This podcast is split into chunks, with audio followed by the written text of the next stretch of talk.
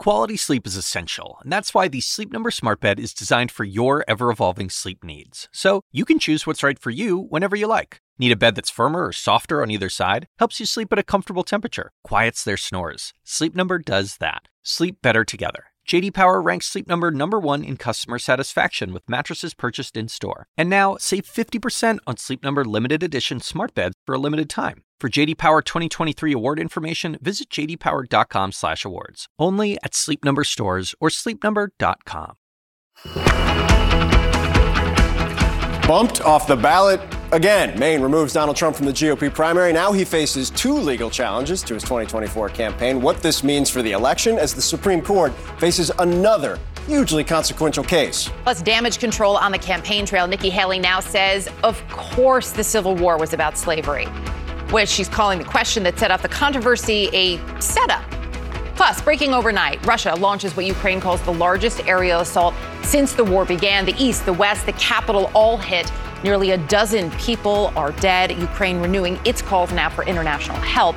CNN This Morning starts right now.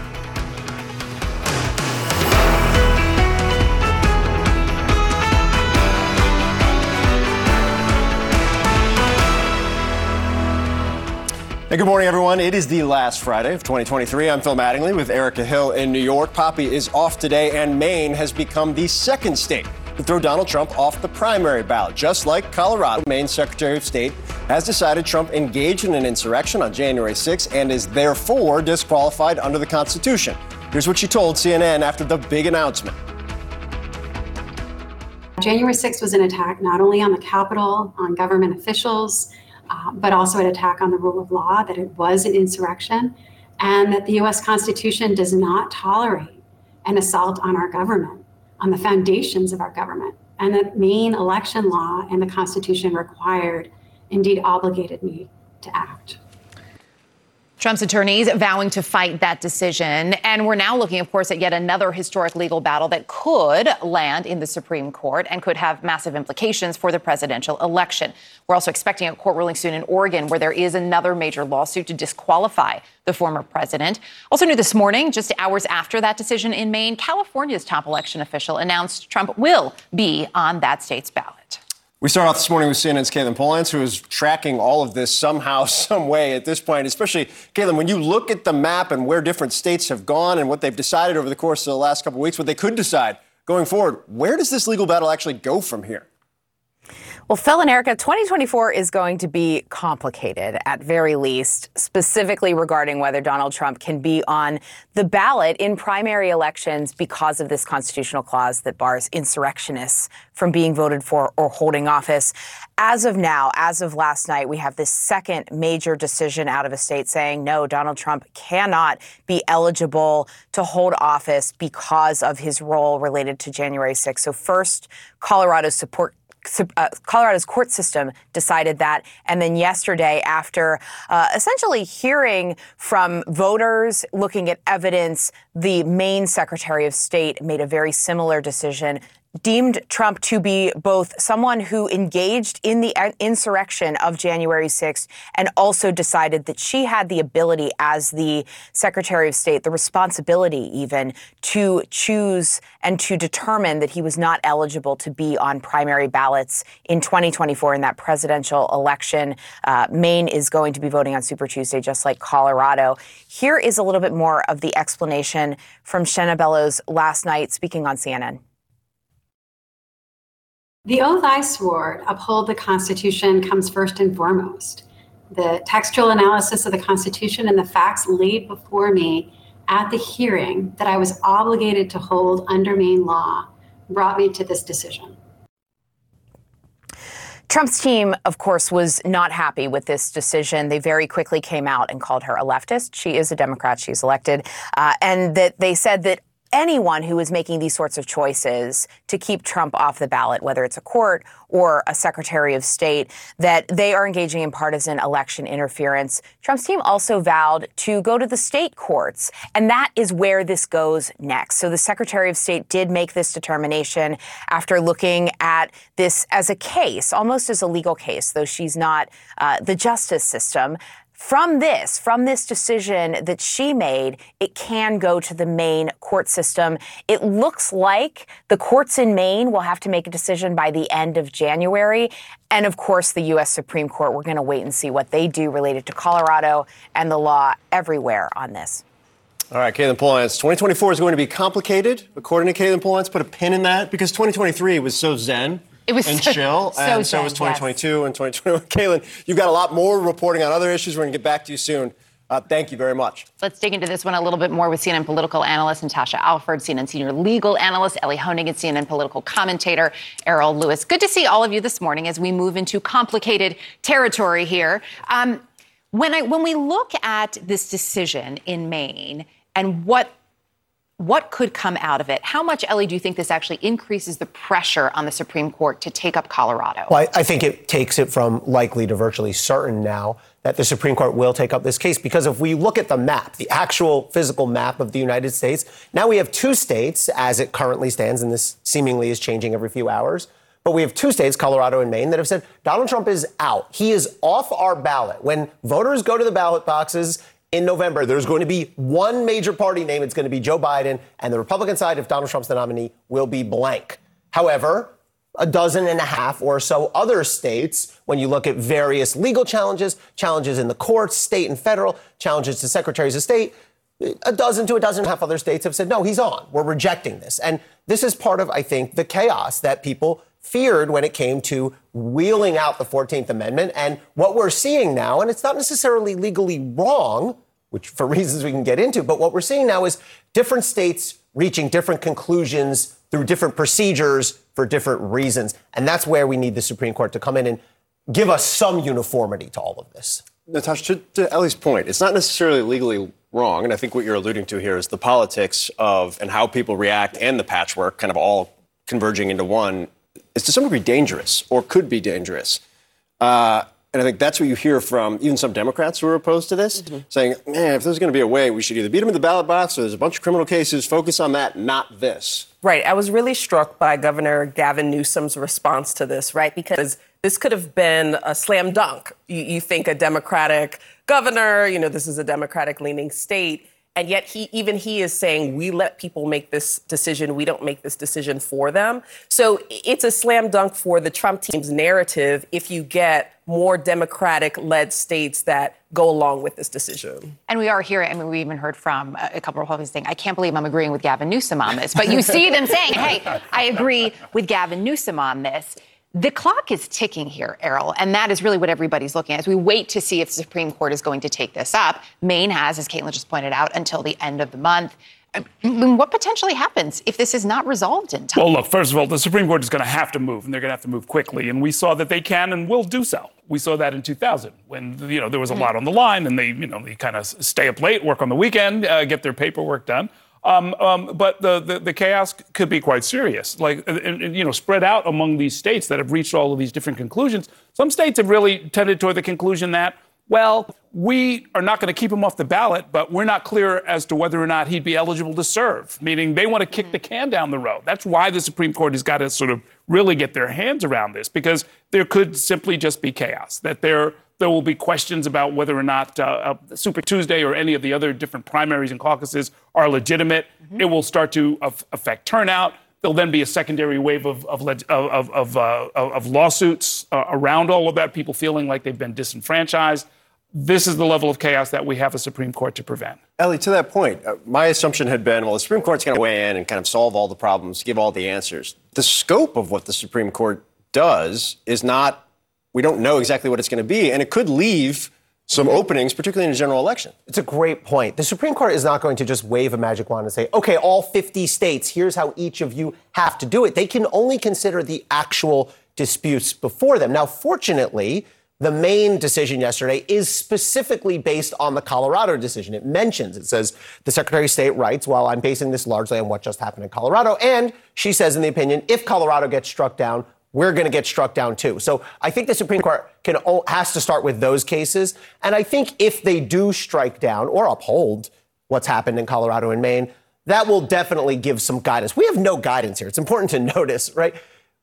we've never had this kind of challenge. It's never played itself out in the courts. So, at a minimum, if the Supreme Court takes this case and rules, it won't answer every question, but it'll give us something. Real quickly to that point, you yeah. said last night that you're you're not convinced the Supreme Court would actually take up the question of whether or not Trump engaged in an insurrection. That's one of the big yeah. questions, right? Is how do we quantify this right. under Section Three of the Fourteenth Amendment if he hasn't been charged criminally, criminally or convicted? Yeah. Can they really not take up that part of it? Because that, to me, sows, sows even further chaos. They can not take up the question of whether he engaged in insurrection, and I think they will not take up the question of whether he engaged in insurrection. If and when the Supreme Court takes this, it will be about procedure and due process. Was he given fair procedures under the state law? Is it even up to these states and secretaries of state to decide this in the first place, or does it have to come from Congress? I don't think any way the Supreme Court touches the insurrectionist question. It'll be based on due process. Complicated. 2024. Complicated. Put a pen in it. Let's um, thank you, guys. Stick with us. Well, Republican presidential hopeful Chris Christie will join us later on CNN this morning to discuss this ruling and a whole lot more from a very, very busy 24 hours on the campaign trail. And later, Secretary of State of Maine, Shenna Bellows, will join us live to explain why she made this decision and what she thinks of the fallout from it. We also have seen an exclusive reporting this morning inside the Trump campaign's plot to overturn the 2020 election, recordings and emails revealing just how close they were to pulling off that fake elector scheme. And dozens of people run for their lives as huge waves pound the California coast. The damage, these waves are, look at it, it's wild. What's, what it's doing and the new danger today, we'll get into it. Stay with us.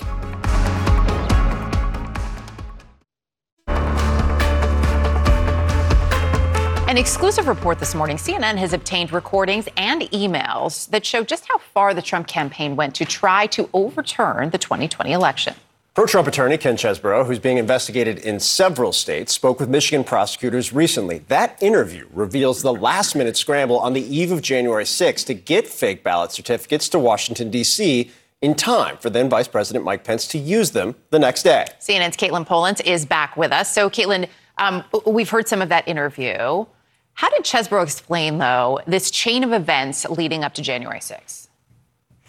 Well, Erica, Ken Chesebro essentially described it as a scramble where people who were higher up than he was were involved, including people who, at least by name, had the title uh, of lawyers for the Trump campaign that had an affiliation with the Trump campaign.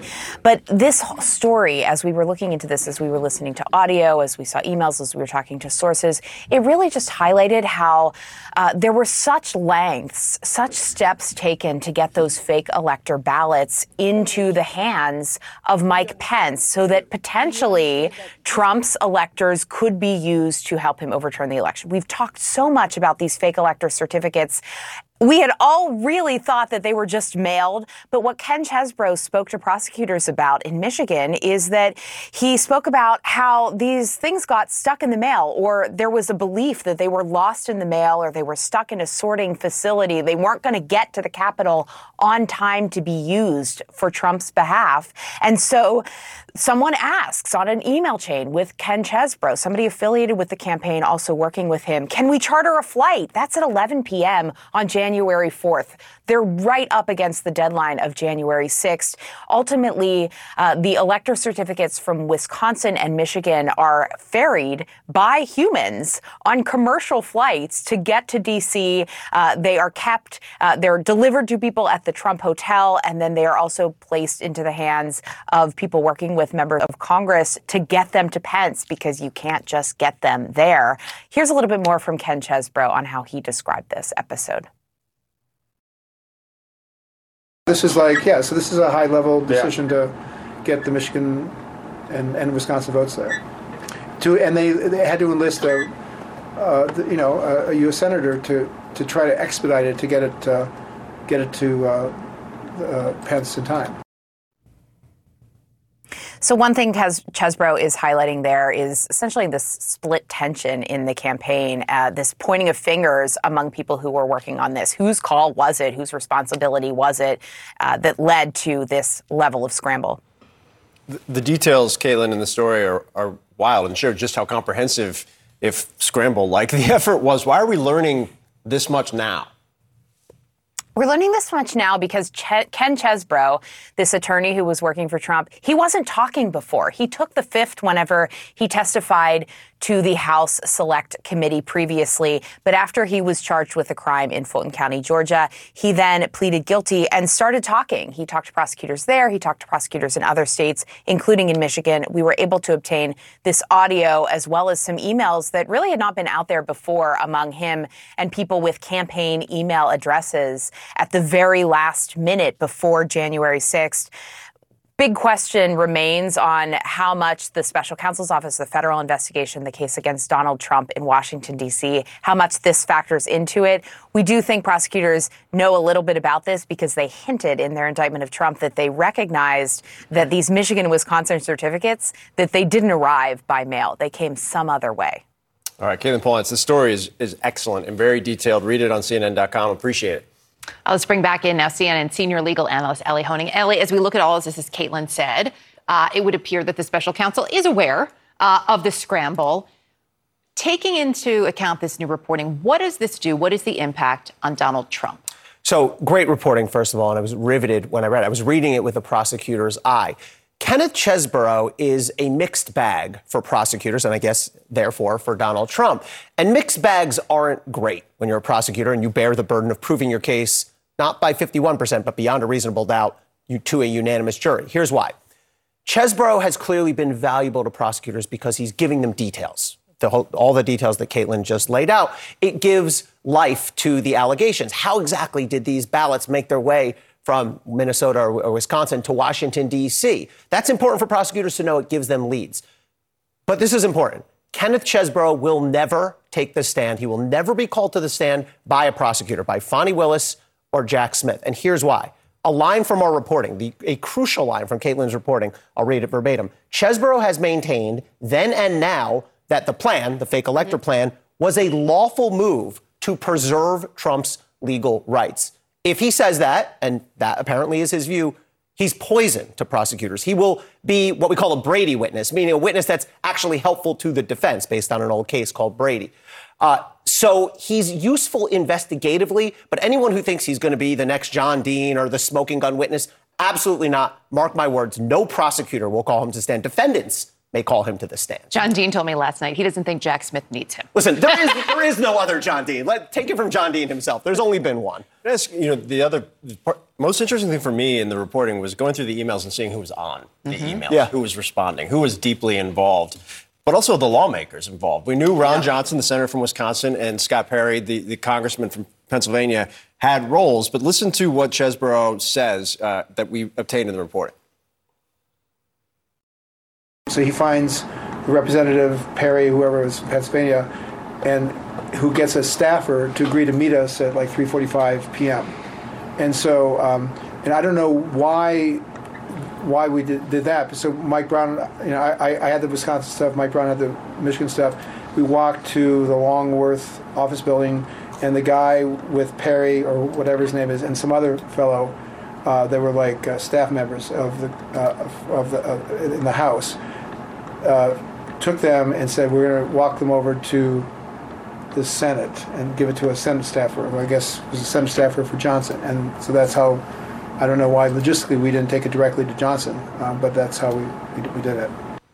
I mean, my guess is because they can't get into the Capitol building uh, as non staffers or members. But when you look at kind of that chain and who was involved as a prosecutor, what does it tell you? So this fills in one of the bigger unknowns of the whole question for me, which is just how involved were these members of Congress? We've known, we've seen some of them politically uh, get out there and espouse false election fraud theories, but how much were they involved in the actual execution of this. And I think this is where somebody like Kenneth Chesebro can be valuable, again, on an investigative level. Scott Perry.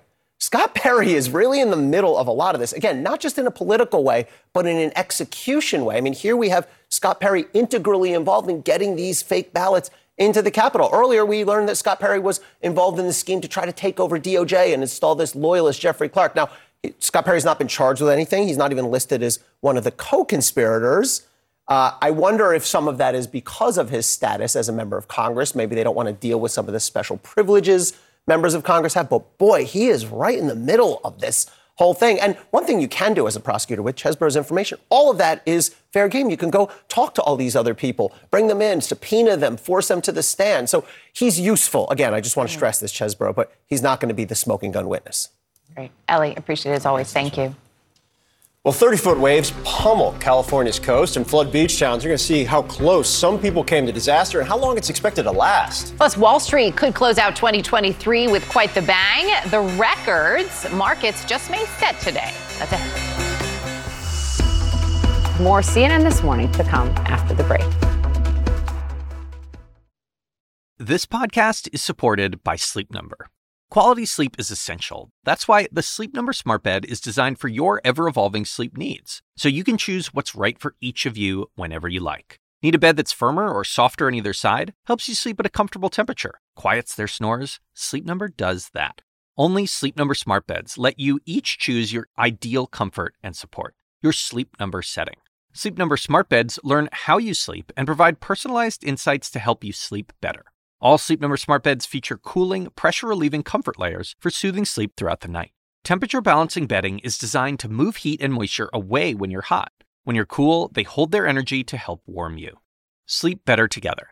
JD Power ranks Sleep Number number 1 in customer satisfaction with mattresses purchased in-store. And now, save 50% on Sleep Number limited edition smart beds for a limited time. For JD Power 2023 award information, visit jdpower.com/awards. Only at Sleep Number stores or sleepnumber.com.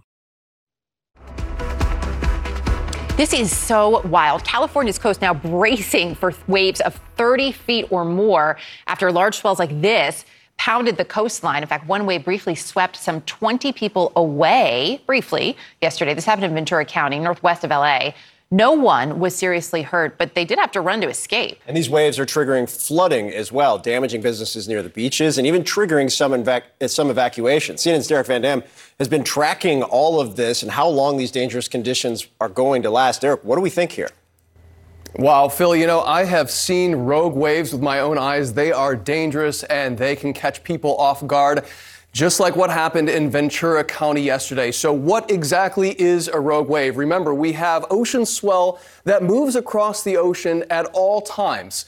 But sometimes we get that conjoining with a large low pressure system that creates strong surface winds. So, that strong winds will create large waves on the surface of the ocean, but that's working in opposite with that ocean swell that traverses across the Pacific Ocean. And in this instance, and what it does is it quickly actually uh, shortens the wavelength. Remember, that's the difference between the wave peak and trough, and it creates a larger than normal wave or a rogue wave that can crash upon the shoreline, taking people off guard and can be extremely dangerous and lethal in some instances. Here's the low pressure system responsible for the oncoming surge. There was also a swell that was working in conjunction with this. We have another round of large waves that are anticipated today, right through Friday morning.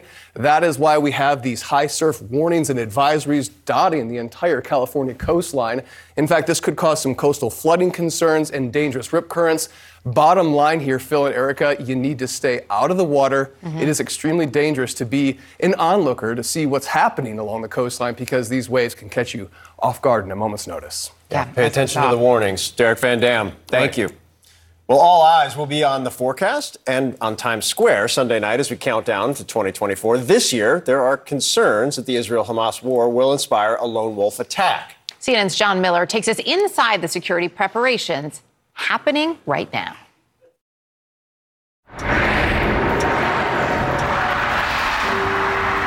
New Year's Eve in New York City. Security, always tight, has been increased this year.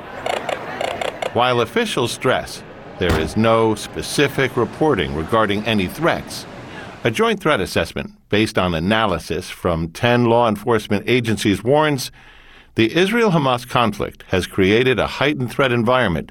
Therefore, the intelligence community remains concerned about lone offenders using online platforms to express threats of violence against Jewish, Muslim, and Arab communities, as well as committing simple, unsophisticated attacks that are difficult to detect in advance. The assessment, obtained by CNN, reminds police that massive, live televised events remain an attractive target for foreign terrorist organizations, as well as domestic violent extremists. It's a threat stream that will be monitored minute to minute leading up to midnight New Year's Eve in multiple command posts. From the NYPD's Joint Operations Center to its Intelligence Bureau to the FBI's Joint Terrorism Task Force gathered in an operations center in lower Manhattan. October 7th was something of a flashpoint. Um, the uh, horrific attacks on Israel and the ongoing war and conflict that's happening right now uh, is, is, is, is certainly motivating and inspiring people to do uh, bad things. Last year, a 19 year old man from Maine traveled to Times Square with an attack plan that investigators believe was inspired by online ISIS propaganda. New York City police say Trevor Bickford was shot by officers after he attacked three of them with a machete at a Times Square New Year's security checkpoint. Bickford has pleaded not guilty and is awaiting trial. The security package, not just crowd control and traffic, but what they call the counter-terrorism overlay, includes a network of cameras, NYPD counter sniper teams in skyscrapers above, bomb detection canines moving around the perimeter, dogs that can pick up the whiff of explosives, even moving through a crowd a hundred feet away, radiation detectors worn by police on the street, and an especially equipped NYPD helicopter high above. Police are also focused on potential demonstrations. The war between Israel and Hamas has brought on protests in New York and clashes with police when some protesters announced their intent to disrupt the lighting of the Rockefeller Center Christmas tree. The live televised event in Times Square is another potential target for disruption. We know what their tactics are. We're going to make some adjustments to our tactics. Uh, no one's getting to that ball. I can put it to that way. But protests and even disorder is not what keeps the NYPD or the FBI up at night. Terrorism is. And while the officials say there is no specific credible threat on their radar, this year they are doing more than ever, they say, to ensure that. John Miller, CNN, New York. And our thanks to John Miller for that report. Well, Nikki Haley doing a little damage control on the campaign trail after saying, after not saying rather, that slavery caused the Civil War. Uh, now she has some new explanations for those comments. And more from the decision in Maine to kick Donald Trump off the presidential ballot. The Republican former lawmaker who is part of the bipartisan group that filed the challenge joins us live. Stay with us. I mean, I think the cause of the Civil War was basically how government was going to run, the freedoms and what people could and couldn't do. In the year 2023, it's astonishing to me that you answer that question without mentioning the word slavery. What do you want me to say about slavery? Of course, the Civil War was about slavery. We know that. That's unquestioned, always the case. We know the Civil War was about slavery. But it was also more than that. It was about the freedoms of every individual. It was about the role of government. Nah, man, it was it was about slavery. I'm um, pretty sure that's the case. However, it was obviously a different answer, 24 hours apart. That was Nikki Haley doing some damage control after her initial answer to what caused the Civil War did not include the word slavery. The Republican presidential candidate says it was so obvious that slavery was caused by the Civil War, it didn't need to be said out loud. But she adds the entire exchange was actually a setup by Democrats. I'm from the South. Of course, you know it's about slavery. I guess if you grow up in the South, it's a given that it's about slavery. It was definitely a Democrat plant. Whether it was or not, there was still an answer to the question. And that's what the issue is, not the question. Man. It was an easy question. Back with us now, Natasha Alford, Errol Louis, and joining us, CNN's Jessica Dean. Um, there was a lot made of this yesterday. We saw Nikki Haley doing cleanup all day yesterday. Um, I was struck. A South Carolina state senator who was actually with DeSantis at an event yesterday had this to say about Nikki Haley. Take a listen.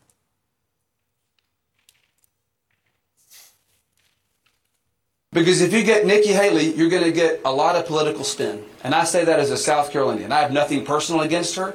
Uh, I, it's not a personal thing for me. She's a nice lady from either, depending which version you meet. Ouch, Errol. I mean, how much how much damage, right? Um, 24 plus hours later. You know, she's only done damage in the sense that Nikki Haley was supposed to be for the Republican Party uh, she, she stumbled into a problem to which she was supposed to be the solution, right? Republican strategists, we talk to them all the time in D.C. What keeps them up at night is that this is a party that's 80 plus percent non Hispanic white in a country that's becoming more and more diverse literally every day. And Nikki Haley was supposed to be the answer to that. A woman uh, for a party that's not doing well with women, suburban, educated, person of color.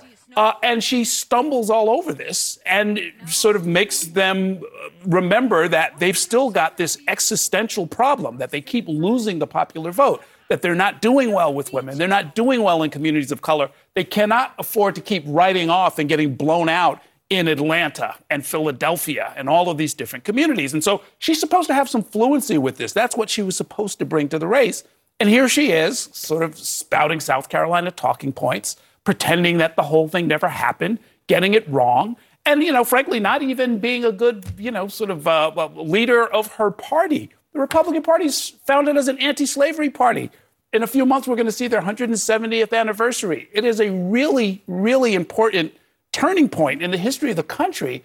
And to sort of just try and whitewash it and pretend and use these kind of euphemisms as if, oh, the Civil War was about small government or something crazy like that.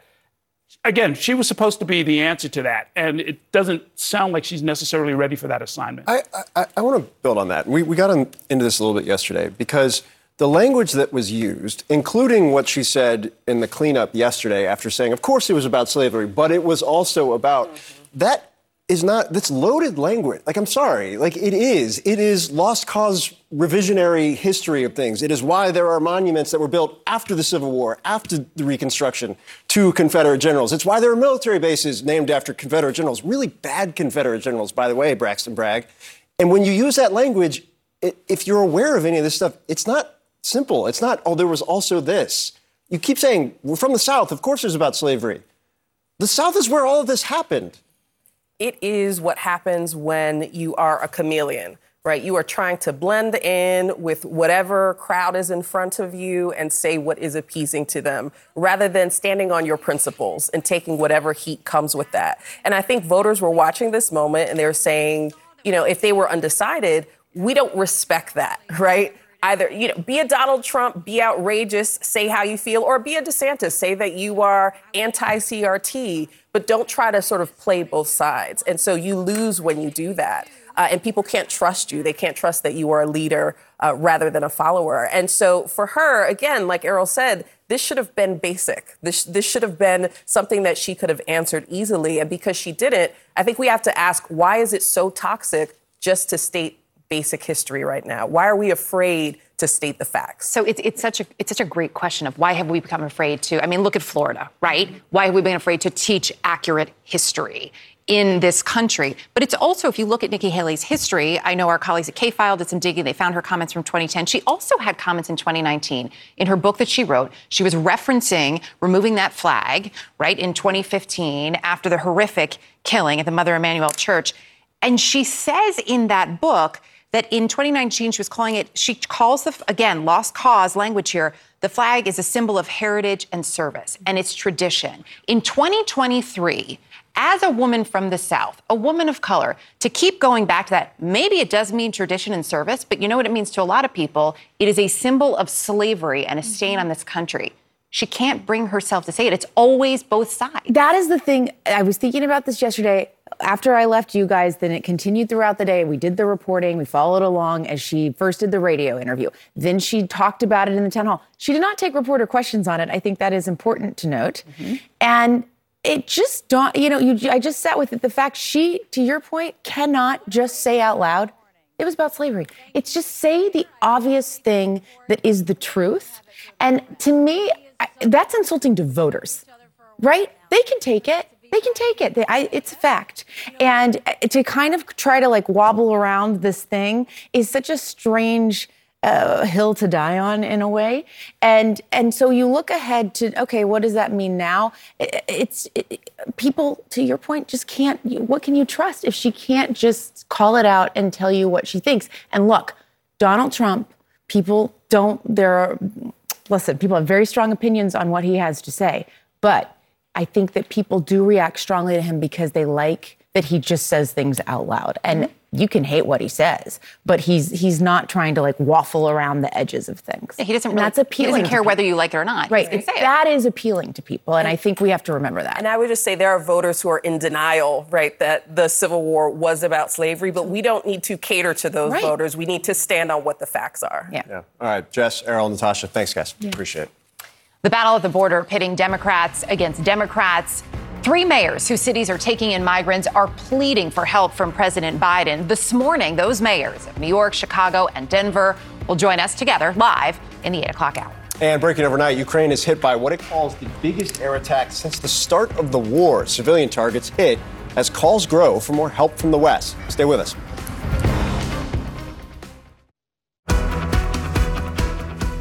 Welcome back. Wall Street could end 2023 on a record high when trading opens for the final day of the year. The S&P 500 could hit that record today. It ended up yesterday and it's on its longest winning streak in 2 decades. The Dow could also close at a record high after finishing slightly up yesterday. Analysts say optimism is rising that the Federal Reserve can successfully cool inflation in 2024.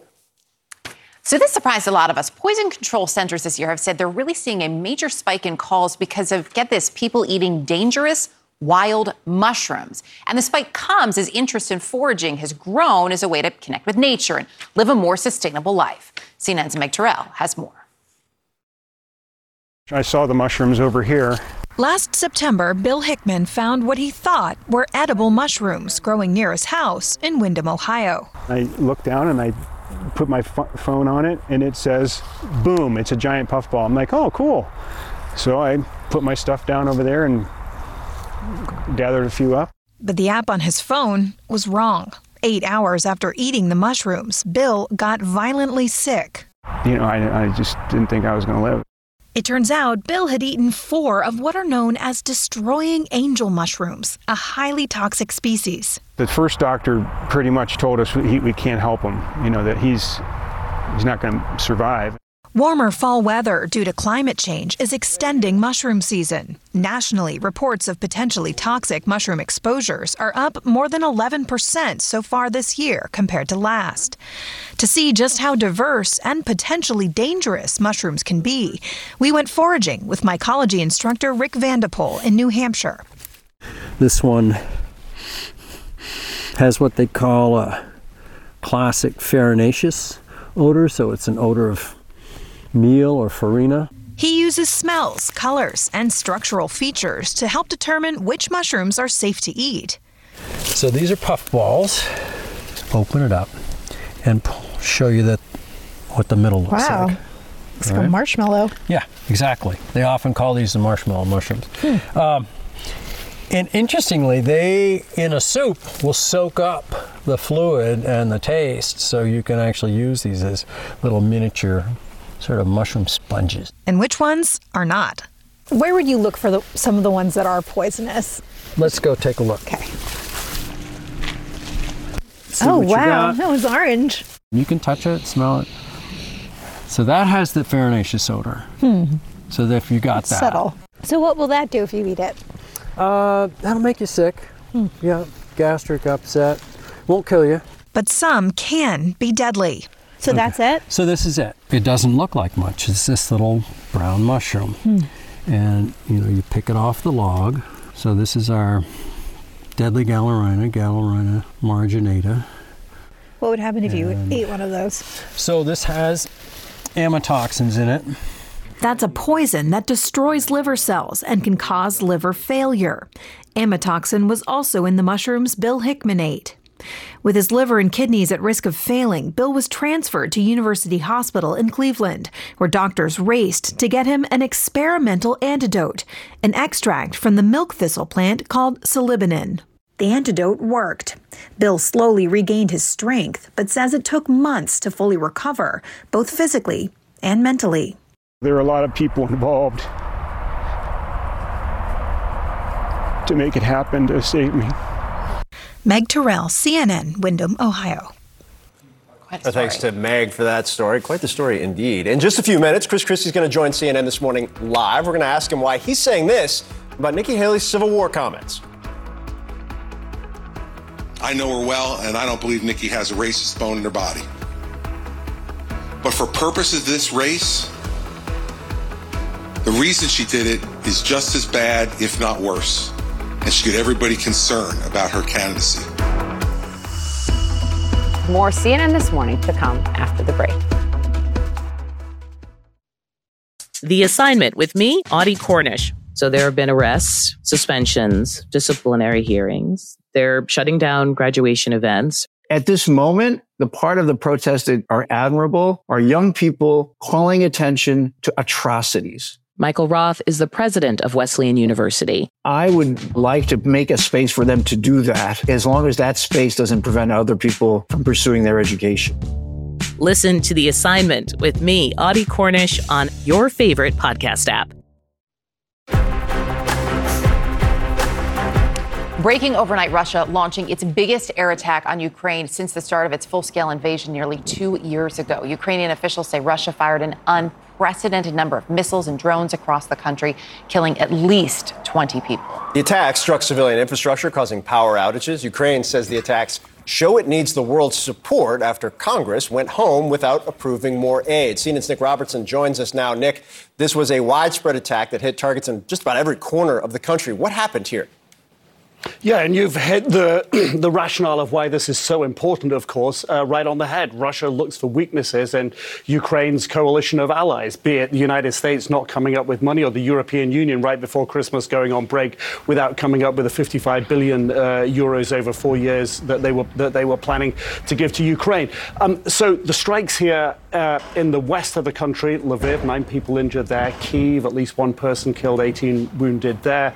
Um, further north uh, east in the country, Kharkiv there, uh, people killed there. In uh, Dnipro, further south in the country, a maternity hospital hit there, five people killed, 15 wounded. In that city, Odessa, two killed, 15 wounded. And the numbers go on. But look, you know, when you try to analyze what is Russia trying to do here, um, it's number one, trying to create fear and panic in Ukraine. This was 158 different missiles, 114 of them Ukraine took down. But Russia looks for opportunity here. And the Ukrainians describe this as wave after wave. So the Russians launched 36 drones, which the Ukrainians were able to shoot a number of those down. That was not out of the ordinary. Then that was followed up by Russia launching, launching 18 strategic bombers. They fired, they fired a total of 90 cruise missiles, five long range, or eight long range bombers were launched. They fired eight cruise missiles as well. Five MiG aircraft fired uh, five hypersonic missiles. Surface to air missiles were used. Anti radar missiles were used. So it was the full gamut of the high explosive ordnance, the highly accurate high explosive ordnance that Russia has at its, uh, at its military fingertips, if you will. And this is why President Zelensky is saying that, that, that the Russians have used pretty much everything that they had. And the foreign minister in Ukraine is accusing Russia of targeting women and children. Yeah, a, a very unsettling scale. Nick, appreciate the reporting. Thank you.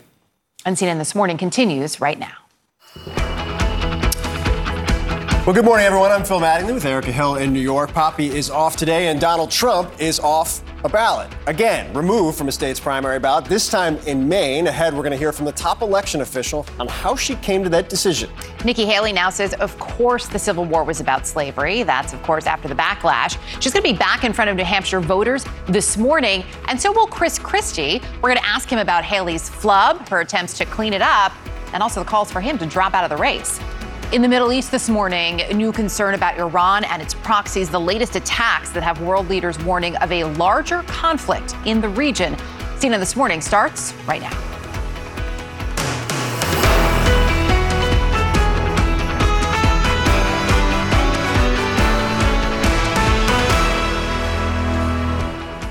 First Colorado, now Maine, throwing Donald Trump off the ballot. Just like Colorado, Maine's top election official deciding Trump engaged in an insurrection and is therefore disqualified under the Constitution.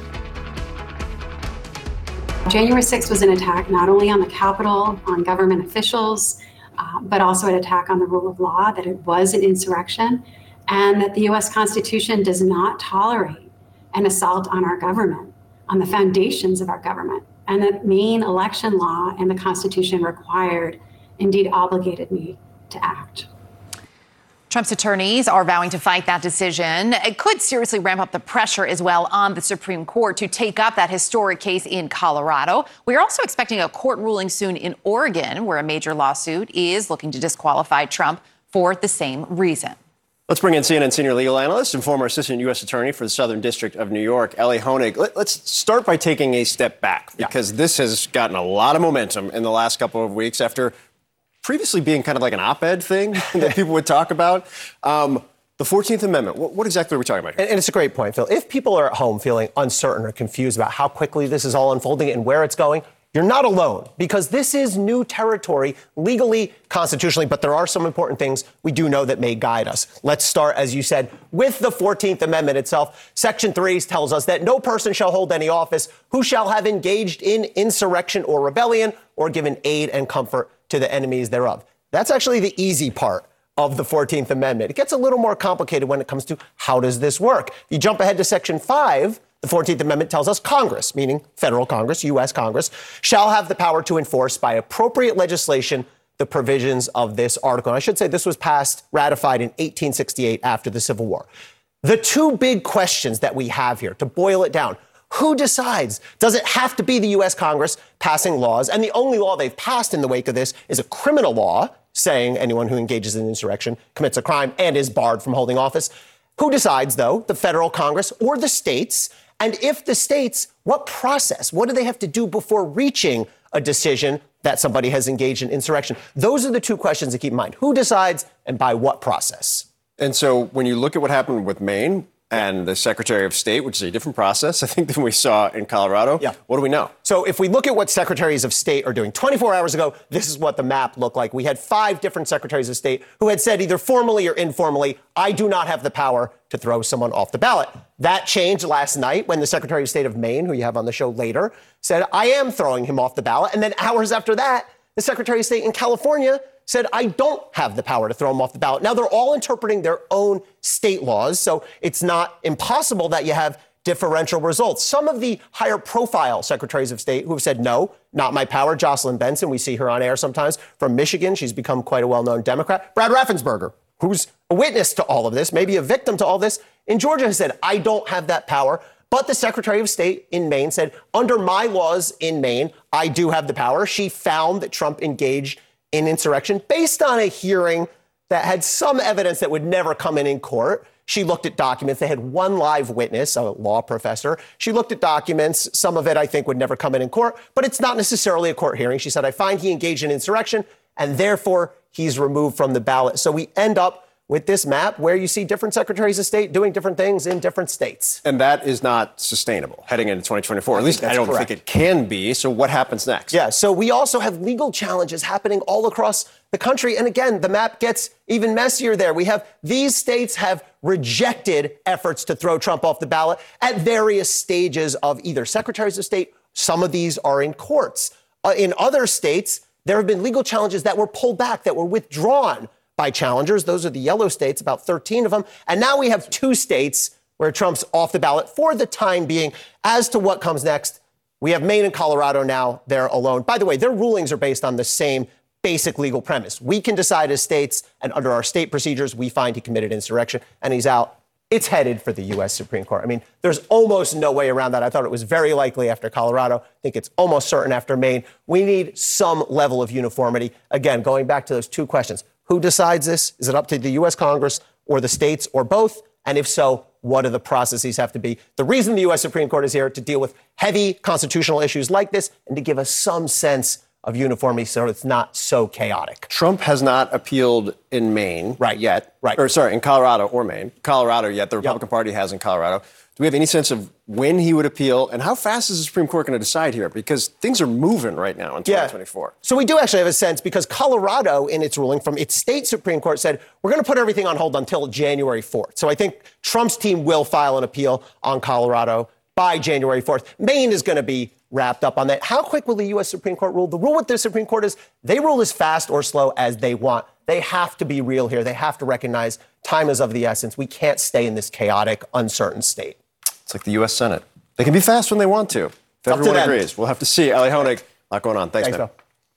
Well, in a statement after that decision from Maine's Secretary of State, the bipartisan group of former lawmakers who filed the challenge said she, quote, stood on the side of democracy and our Constitution in her decision to bar former President Donald Trump from Maine's ballot. Joining me now, one of those Maine lawmakers, Republican former state senator Tom Saviello. Good to have you with us this morning. Um, we just, you know, referenced part of that statement that you had put out with the other former lawmakers. In response, Maine's current Senate Republican leader, perhaps not surprisingly, disagrees, telling the Portland Press Herald this decision, in his words, undermines democracy and saying Maine voters deserve a primary process that allows for each party to decide its own candidates. How do you respond to that? Well, I think you have to look at what. Thanks first for having me on. First, you have to look at what Maine state law says. The Secretary of State has to determine whether the individual meets the qualifications or not before they can be on the ballot. And in this particular case, thank you, Shenna. Thank you, uh, Secretary of State. You made the decision that Donald Trump does not meet those qualifications because, according to the 14th Amendment, Section 3, he was involved in inciting an insurrection against this country and egged those people on to do what they wanted to do to the Capitol. And therefore, she's made the decision that he is not qualified to be on our ballot. That's the difference. Um, and she made that in a very thoughtful manner. She ran a wonderful hearing. Whether we won or lost, she really listened to what everybody had to say and made that ultimate decision yesterday. Do you have any concerns? And this is the criticism that we've heard, frankly, from people on both sides of the aisle, that it takes away the ability of Maine voters to have their voices heard. When you hear that, somebody's not qualified.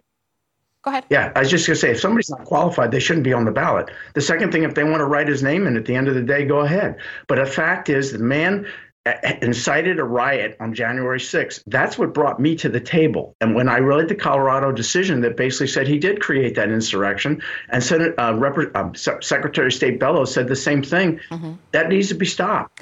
You know, you- I voted for Trump last week ahead of that decision, decision you told um, CNN ahead of the Maine decision, rather, that you felt the Colorado ruling would help the case in Maine. It was referenced by the Secretary of State. How much of a factor do you think Colorado was in this ultimate decision? Well, I think it was significant. I think it, it gave us the defense that we needed or the information we needed to make our arguments in front of the Secretary of State. And it also gave the, the uh, Secretary of State the opportunity to make a decision that she wasn't going to be all by herself. I, I don't know if that played or not in her decision, but I think she was, I know her very well personally. She made a very thoughtful decision. She spent time doing that. She gave time for the record to be opened back up again to look at what the Colorado Supreme Court said. I think she did this in a thoughtful and the right manner. Um, as our, I'm not sure if you just heard or not, but just before, um, one of our senior legal analysts, Elie Honig, was on, who's a former federal prosecutor, and he noted that some of the evidence in this hearing was evidence that would never have appeared in court. This is evidence uh, that the Secretary of State used in her decision. Are you concerned at all as this moves through the appeals process about how that could come into play? You know, I, I'm I'm just a forester, so I really can't tell you what evidence is allowed and what evidence is not allowed. I think the case was made. She made the decision based on what she had in front of us. On both sides, she actually took some of the evidence out as she felt it was more hearsay, and made the ultimate decision that what she had there in front of her was helping her make her decision. Um, as you know, all eyes now are really turned to the Supreme Court of the United States. Do you believe that they'll take up this Colorado case? I hope so. I mean, I said this when I was on the show last week with you guys. The ultimate decision lies with the court, with the, with the law court, the main U.S. Supreme Court. Uh, that's what the decision is. And note that uh, uh, Secretary of State Bellows stayed her own decision until the courts make a final decision. As we're waiting on that, I do also want to get your take. Um, the Trump legal team obviously had been asking for the Secretary of State to recuse herself. She did not do that. Putting on your political hat for a moment. Does that in any way, in your view, undermine this decision, this ruling? No, because if you're going to attack anything, don't attack that. Senator Bellows took an oath of office to protect the Constitution. That's just what she did when she made this decision. This this young woman is a very thoughtful and thorough person. So don't attack her partisanship, the fact that she's a Democrat. Don't attack that. Attack what the opinion was. That's what it should be about. When you look at this, given the makeup of the Supreme Court, what is your gut on what could happen? Uh, you know, that's a really good question. I think uh, uh, uh Justice uh, Thomas needs to recuse himself. And I think one of the justices actually made a similar finding in another court case that was before him before. So does he change that decision? I think it's going to be very interesting in front of the Supreme Court. So you want Justice Thomas to recuse himself? Uh, Senator uh, uh, Justice Thomas, yes. I think that it, all the stuff that's come out about him and his wife on January 6th, he needs to recuse himself. But but again, just going back to the question, the the criticism that came from the Trump team when it comes to the Secretary of State Bellows, who was asked to recuse herself because of comments she made after January 6 about the former president. That, in your mind, is not grounds for her to remove herself. It is not because what, what did they think January 6th was okay for for him to go on and egg the people on? That's what they're defending, and I think that's ridiculous. Tom Saviello, really appreciate you coming back and joining us this morning. Thank you. Thanks for having me. Have a great day. Me too. Uh, just ahead here in our eight o'clock hour, we're going to speak with the official who made that decision to remove Donald Trump from the ballot in Maine. Secretary of State Shenna Bellows will join us. In just a few hours, Nikki Haley will be back in front of New Hampshire voters after her answer on what caused the Civil War provoked a lot of backlash over 24 hours. Next, Chris Christie, who's also in New Hampshire this morning, will join us live. What he makes of his opponent's comments and what's next in the primary. Plus, a new report detailing the failures in Israel's mission to rescue three hostages accidentally killed by the IDF. Those new details ahead. More CNN this morning to come after the break.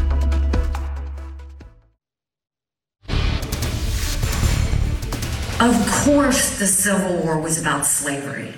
We know that. That's unquestioned, always the case. We know the Civil War was about slavery.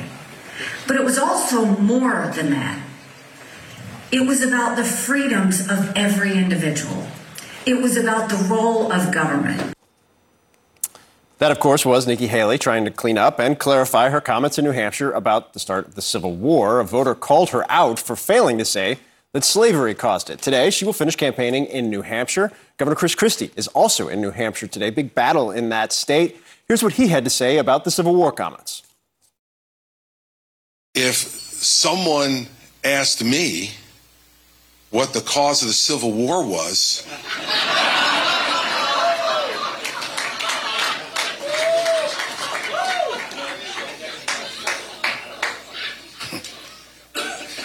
it's easy. It's slavery. And we bring in 2024 GOP presidential candidate, former New Jersey Governor Chris Christie. We appreciate your time, Governor. Uh, in terms of, we played uh, your response, uh, Nikki Haley's comments as well. I, I want to play a little bit more of what uh, Governor Haley said yesterday. Take a listen. I'm from the South. Of course, you know it's about slavery. I guess if you grow up in the South, it's a given that it's about slavery. It was definitely a Democrat plan. Governor, you've been through your share of New Hampshire town halls, a lot of them, in fact. Uh, what did you make uh, of the efforts to clean up yesterday? Um, pretty poor, Phil. And look, here's the here's the bottom line on this. Nikki Haley, as I defended her in the fourth debate, as you'll remember, Yeah. is a smart woman, and she knows better. Um, look, she's been having this problem for decades in terms of her answer about this. If you go back to her running for governor in 2010, she said that the Civil War was about change versus tradition. She called slavery a tradition. And change versus tradition. It's not change versus tradition, Phil. It's right versus wrong. And our entire party was founded on the idea of the abolition of slavery. And you know, let's stop with the you know with the comments about well, I'm from the South, so you know that. Well, then she should have said that and known that the first reason given in the secession notice from the South Carolina government at the time the Civil War began was because the North opposed the expansion of slavery to the Western territories. Now, Nikki knows all that, and she's not saying it because she's she's afraid to say it, because this has been her whole campaign. She does not want to offend anyone. She won't tell the truth about Donald Trump, even though she knows that he was the cause of January 6th. She won't say it, even though she knows that he regularly lies. She won't say it. And even last night, Phil, she was asked by a voter again in New Hampshire would she categorically rule out being Donald Trump's vice president, and she won't answer the question. These are simple questions for, to a smart woman, and when she doesn't answer them, you have to believe she's being a slippery, slick politician who wants to be everything to everybody, and it's too late in this game to do that. Governor, she was asked, uh, Governor Haley was asked last night uh, by somebody who's weighing the two of you uh, who to vote for in New Hampshire, which I think is a is a not an insignificant amount of people in New Hampshire right now. Um, and, I, and I want you to listen to what she responded. Take a listen. Is obsessed with Trump.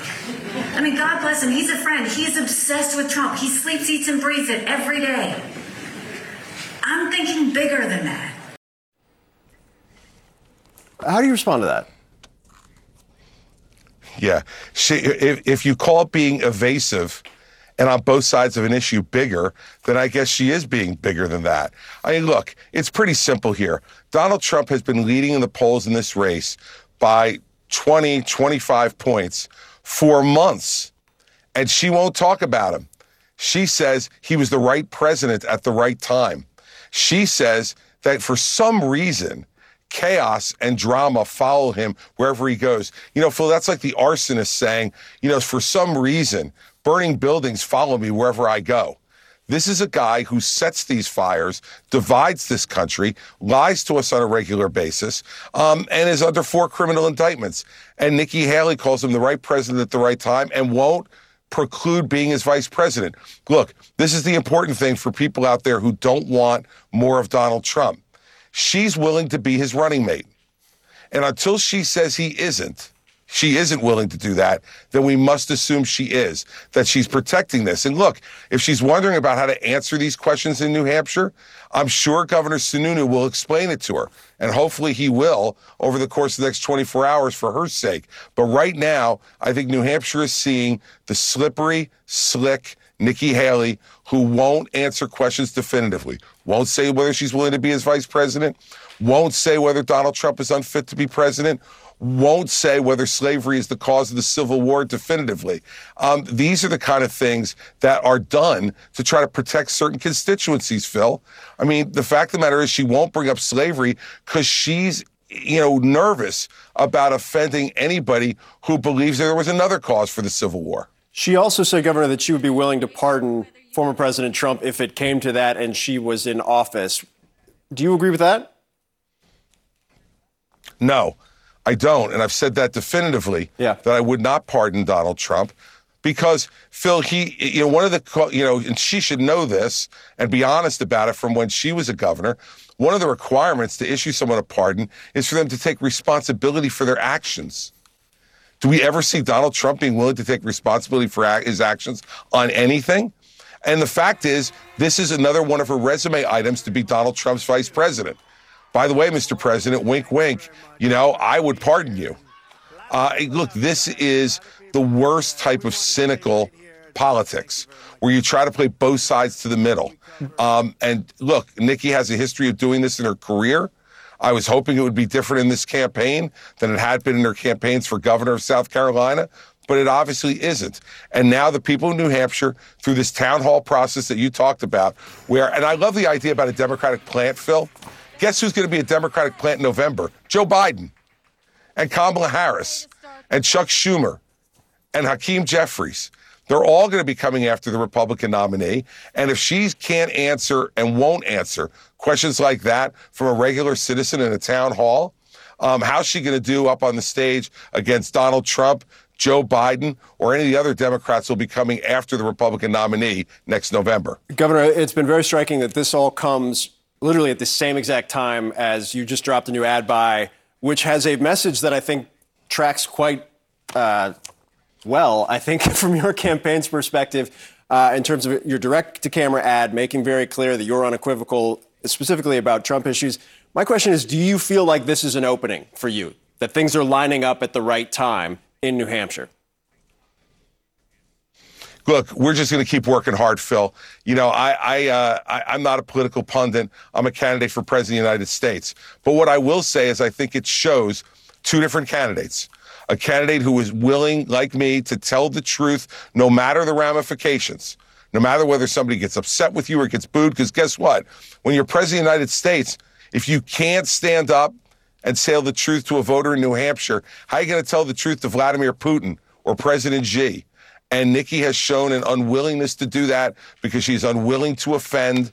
She is unwilling to tell the truth to people when they need to hear it. America needs to hear the truth about Donald Trump. I'm the only candidate in this race who's been willing to do it out loud. And let me tell you, Phil, you know this is true. They all say it in private. They all say it in private. I'm the one who's saying it in public. And if that turns out to be an advantageous contrast for me with voters in New Hampshire, then that just means they're rewarding the truth. Last night we saw Maine join Colorado, the second state to kick the former president off the ballot. I know you've said this should be decided at the polls.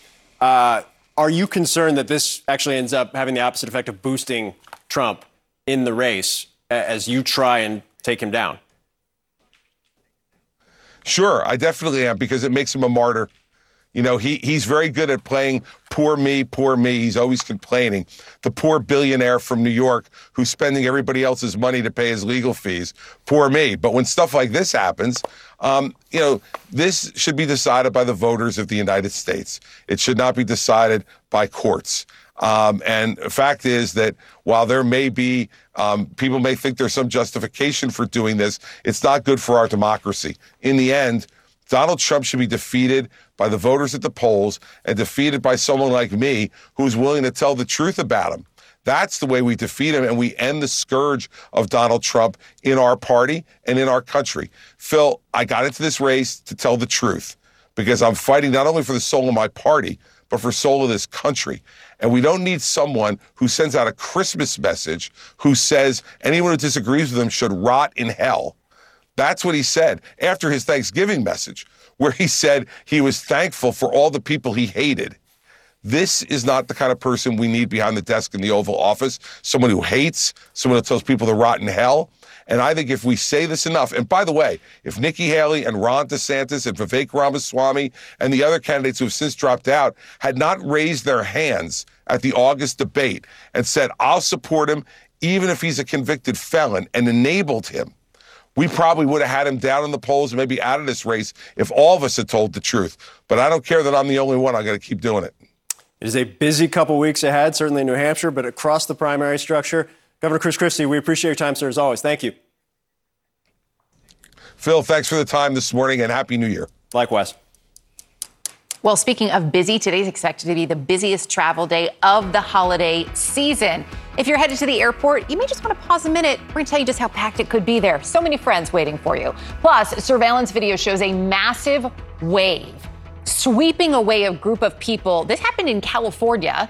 Now, thankfully, we can't tell you no one was hurt, but this is not the end of these waves. Where more big waves are headed.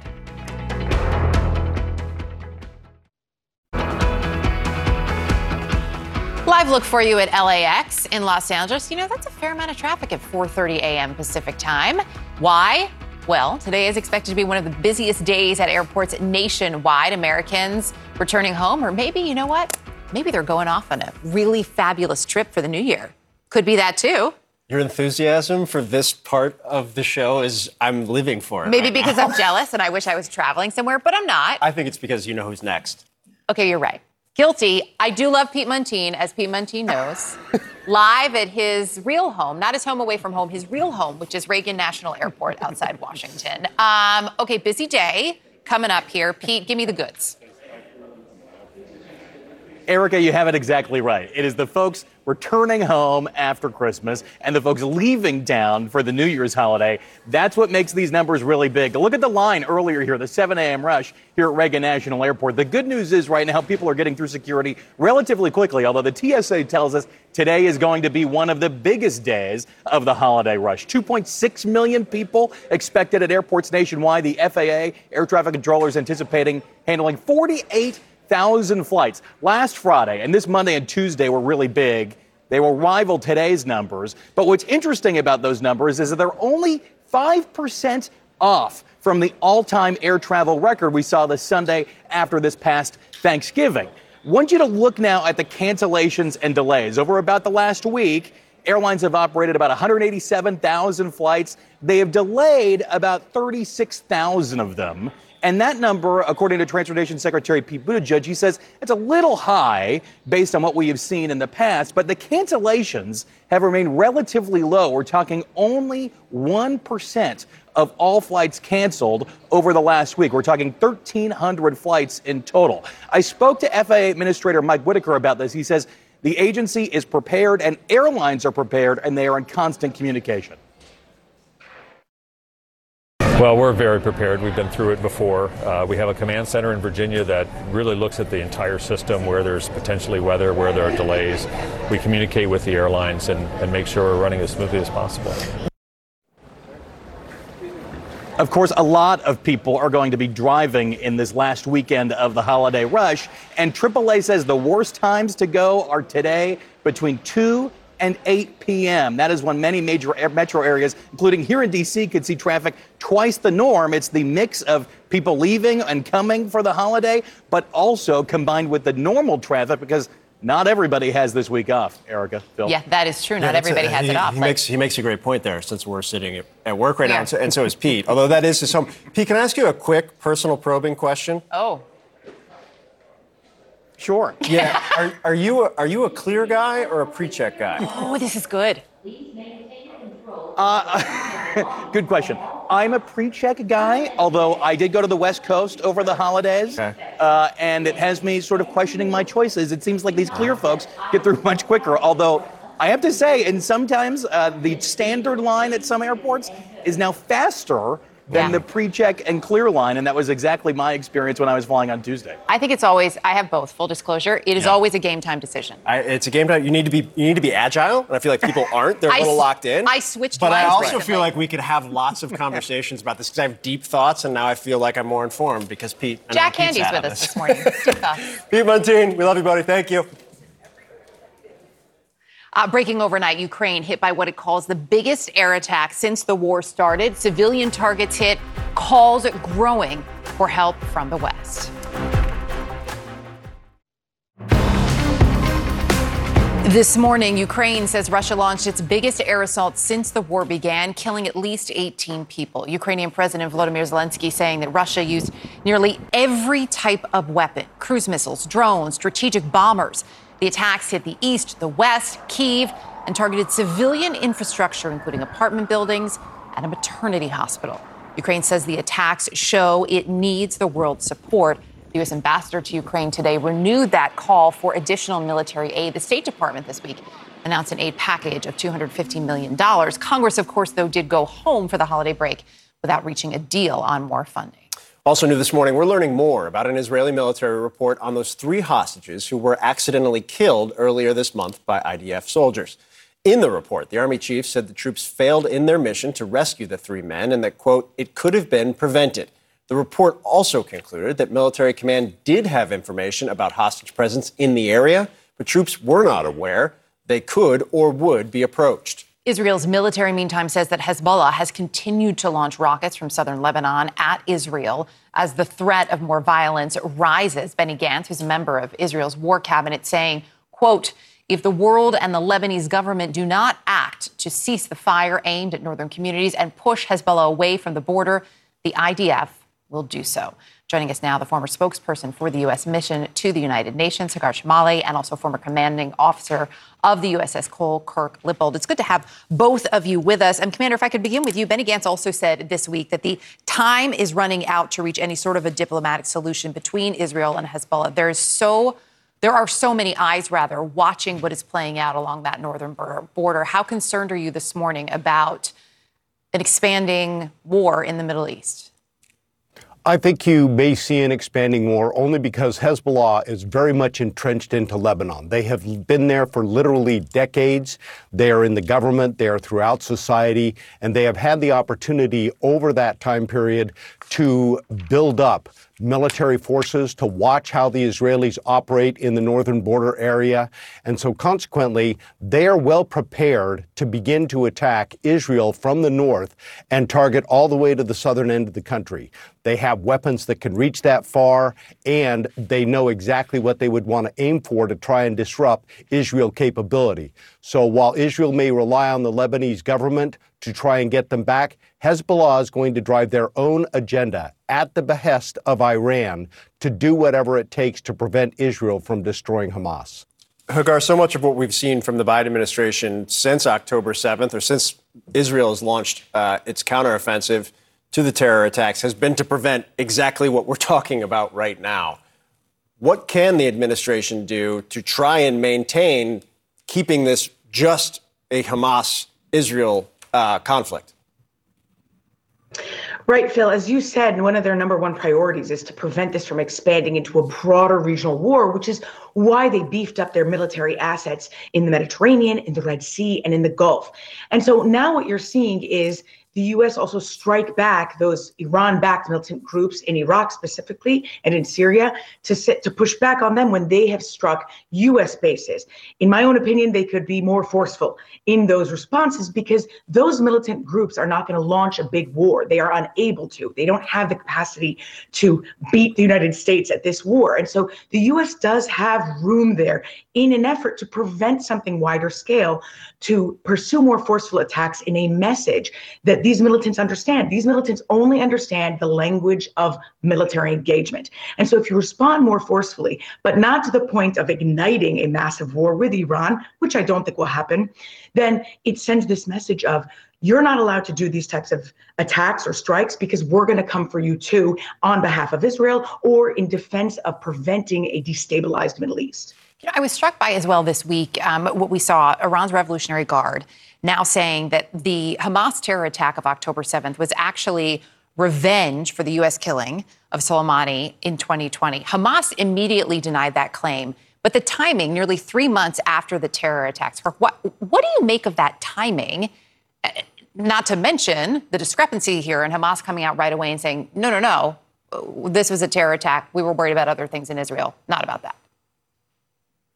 Yeah, they're really grasping for straws here. Now, when when when Qasem Soleimani was assassinated by by President Trump um, and the Trump administration, uh, Iran quickly came out and said, "We're gonna we're going to take revenge, and you're to see uh, we're to vindicate you know for the for the killing of this of this uh, of this leader." And, and Qasem Soleimani killing him was a big deal, and uh, and we saw nothing after that. We saw certainly attempts. There were attempts to assassinate the U.S. ambassador in South Africa. There have been attempts to assassinate Mike Pompeo, former Secretary of State, and other uh, former senior leaders of the of the Trump administration, but they haven't been able to carry anything out. And now you've had uh, the assassination of another major leader of the Islamic Revolutionary Guard Corps in Syria, which Israel has neither confirmed nor denied. And that leader in Syria is the is the guy in charge of arming Hezbollah and sending missiles to Hezbollah. And so that might be why Iran wanted to come out and say, "Hey, you know what? This is this is by the way, this is in revenge of of Qasem Soleimani's death, and maybe they feel the need to to make up for it given the, the assassination of this new leader. But the fact is that first of all, Hamas is coming out denying that, but it doesn't look. We already knew that this was not an attack that was deeply executed by Iran. They their support of Hamas made the attack possible, but Iran is not the one that made this happen. Commander Lippold, before we let you guys go, what we've seen in Ukraine, obviously a, a different war, but uh, no less uh, complicated in the moment in time, particularly as U.S. Uh, the U.S. Congress has left without being able to approve more aid for Ukraine. What does that tell you? The scale of the at- Russian attacks overnight that we saw in Ukraine. I think what you're seeing Russia do is try to set the groundwork for what they're going to do during what they're going to have as a winter offensive. They're going to continue to push Ukraine.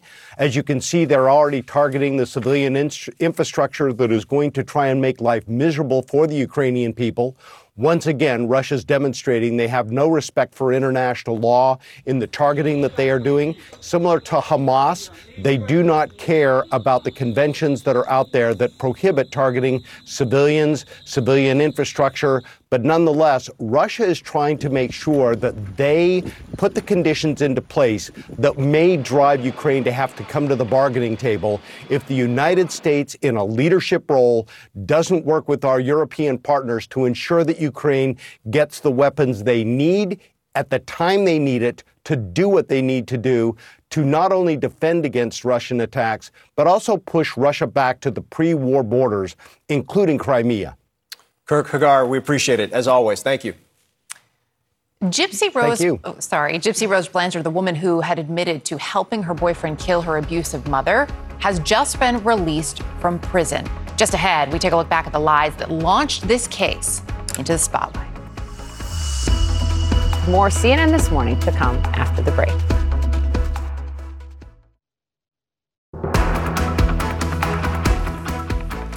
Gypsy Rose Blanchard on parole this morning. That's after serving eight years in prison for admitting to helping her boyfriend kill her mother. Now, until her arrest, she was believed to be suffering from a number of serious health issues. That was until investigators uncovered the abuse she experienced at the hands of her mother. CNN's Gary Tuchman has more. Gypsy Rose Blanchard, a little girl whose mother Dee Dee was known as a loving, caring single parent of a profoundly disabled child. It's Mayberry. We're moving to Mayberry. I remember my mom had gave me this little glass house and she said, this one day this will be real. And now it finally is. Gypsy and her mother had just moved into a Habitat for Humanity home in Missouri after their house was devastated in 2005 by Hurricane Katrina. It appeared to be a feel good story for this child, whose mother said she had brain damage, leukemia, asthma, muscular dystrophy, and was not able to walk. But it was all a lie.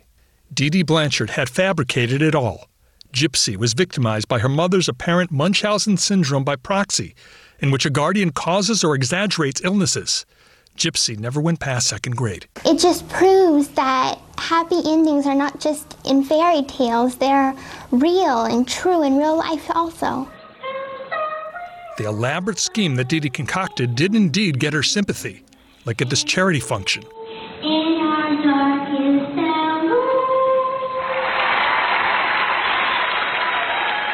you, Dee. And always said, You're the reason I was born to be your mama. State of Wisconsin versus Gypsy Blanchard. But then, in 2015, Gypsy and a long distance boyfriend were charged with murdering Dee Dee. Gypsy told Nicholas Godejohn about the lifetime of abuse she endured. They came up with a plan to kill her mother, and Godejohn was accused of stabbing her to death in their Missouri home. Police reportedly found out about the killing from this violent post on a Facebook page that Gypsy shared with her mother. Do you swear or affirm that the testimony you're about to give will be the truth, the whole truth, and nothing but the truth? Yes, sir. Would you state your name for the record, please? Gypsy Blanchard. And how old are you? I'm going to be 25 years old at 24. Gypsy's boyfriend was found guilty and is serving a life sentence. I would have never did it if it was not for me. Prosecutors felt Gypsy needed to be held accountable, but because of the abuse she experienced, they agreed to a plea bargain. She's to be sentenced to 10 years in the Missouri Department of Corrections.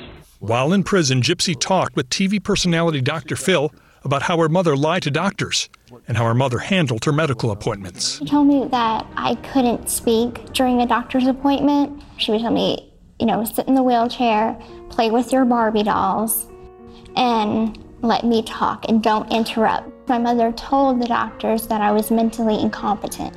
Gypsy also said her mother tried to convince her how helpless she was. She would always use the medical term for everything that was wrong, that I had microcephaly, which is small head, that my brain didn't develop right, and I'll never mature past a six year old's level.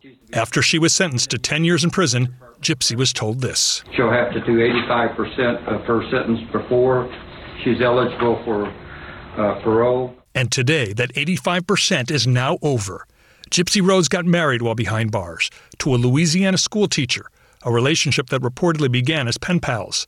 She is now free to be with him, to live as normal a life as possible, while she and we remember the things she was once forced to say, like this about her new house.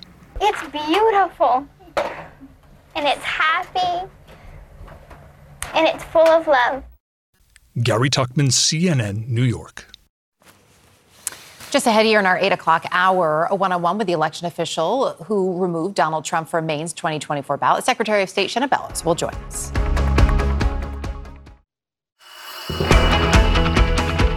The U.S. Constitution does not tolerate an assault on our government, on the foundations of our government. And the Maine election law and the Constitution required, indeed obligated me to act. So these are decisions that are part of my obligations and part of my duty.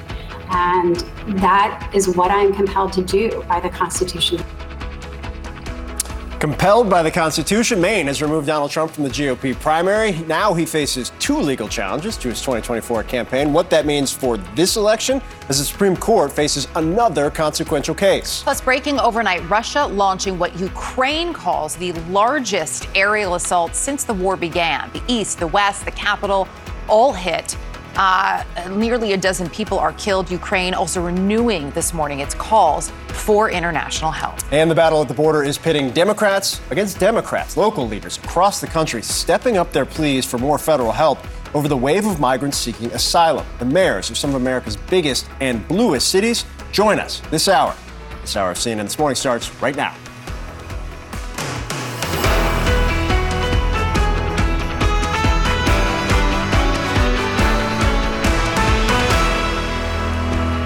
And this morning, the pressure is mounting for the Supreme Court to step in after Maine joined Colorado in throwing Donald Trump off the ballot. Just like the Colorado Supreme Court, Maine's top election official deciding Trump engaged in an insurrection on January 6 and should be disqualified under the Constitution.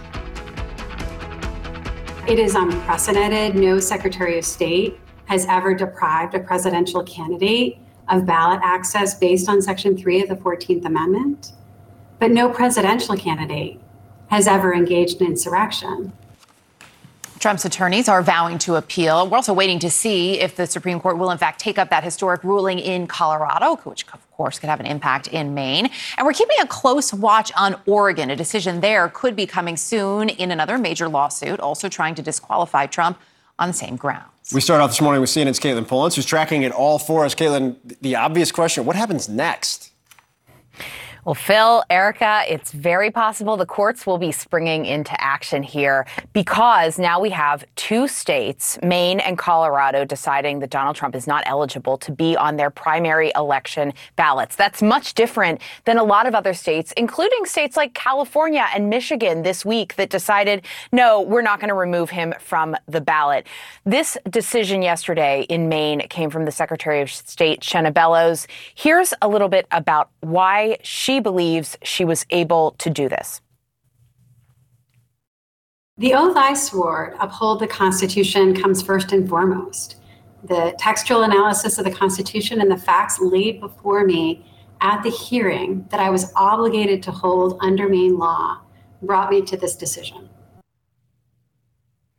Now, Shenna is the Secretary of State in Maine. She did find that Donald Trump engaged in insurrection, that January 6th, 2021, that riot at the Capitol was an insurrection, and that it was her responsibility to determine that Trump was not qualified to be a candidate on the ballot there in Maine.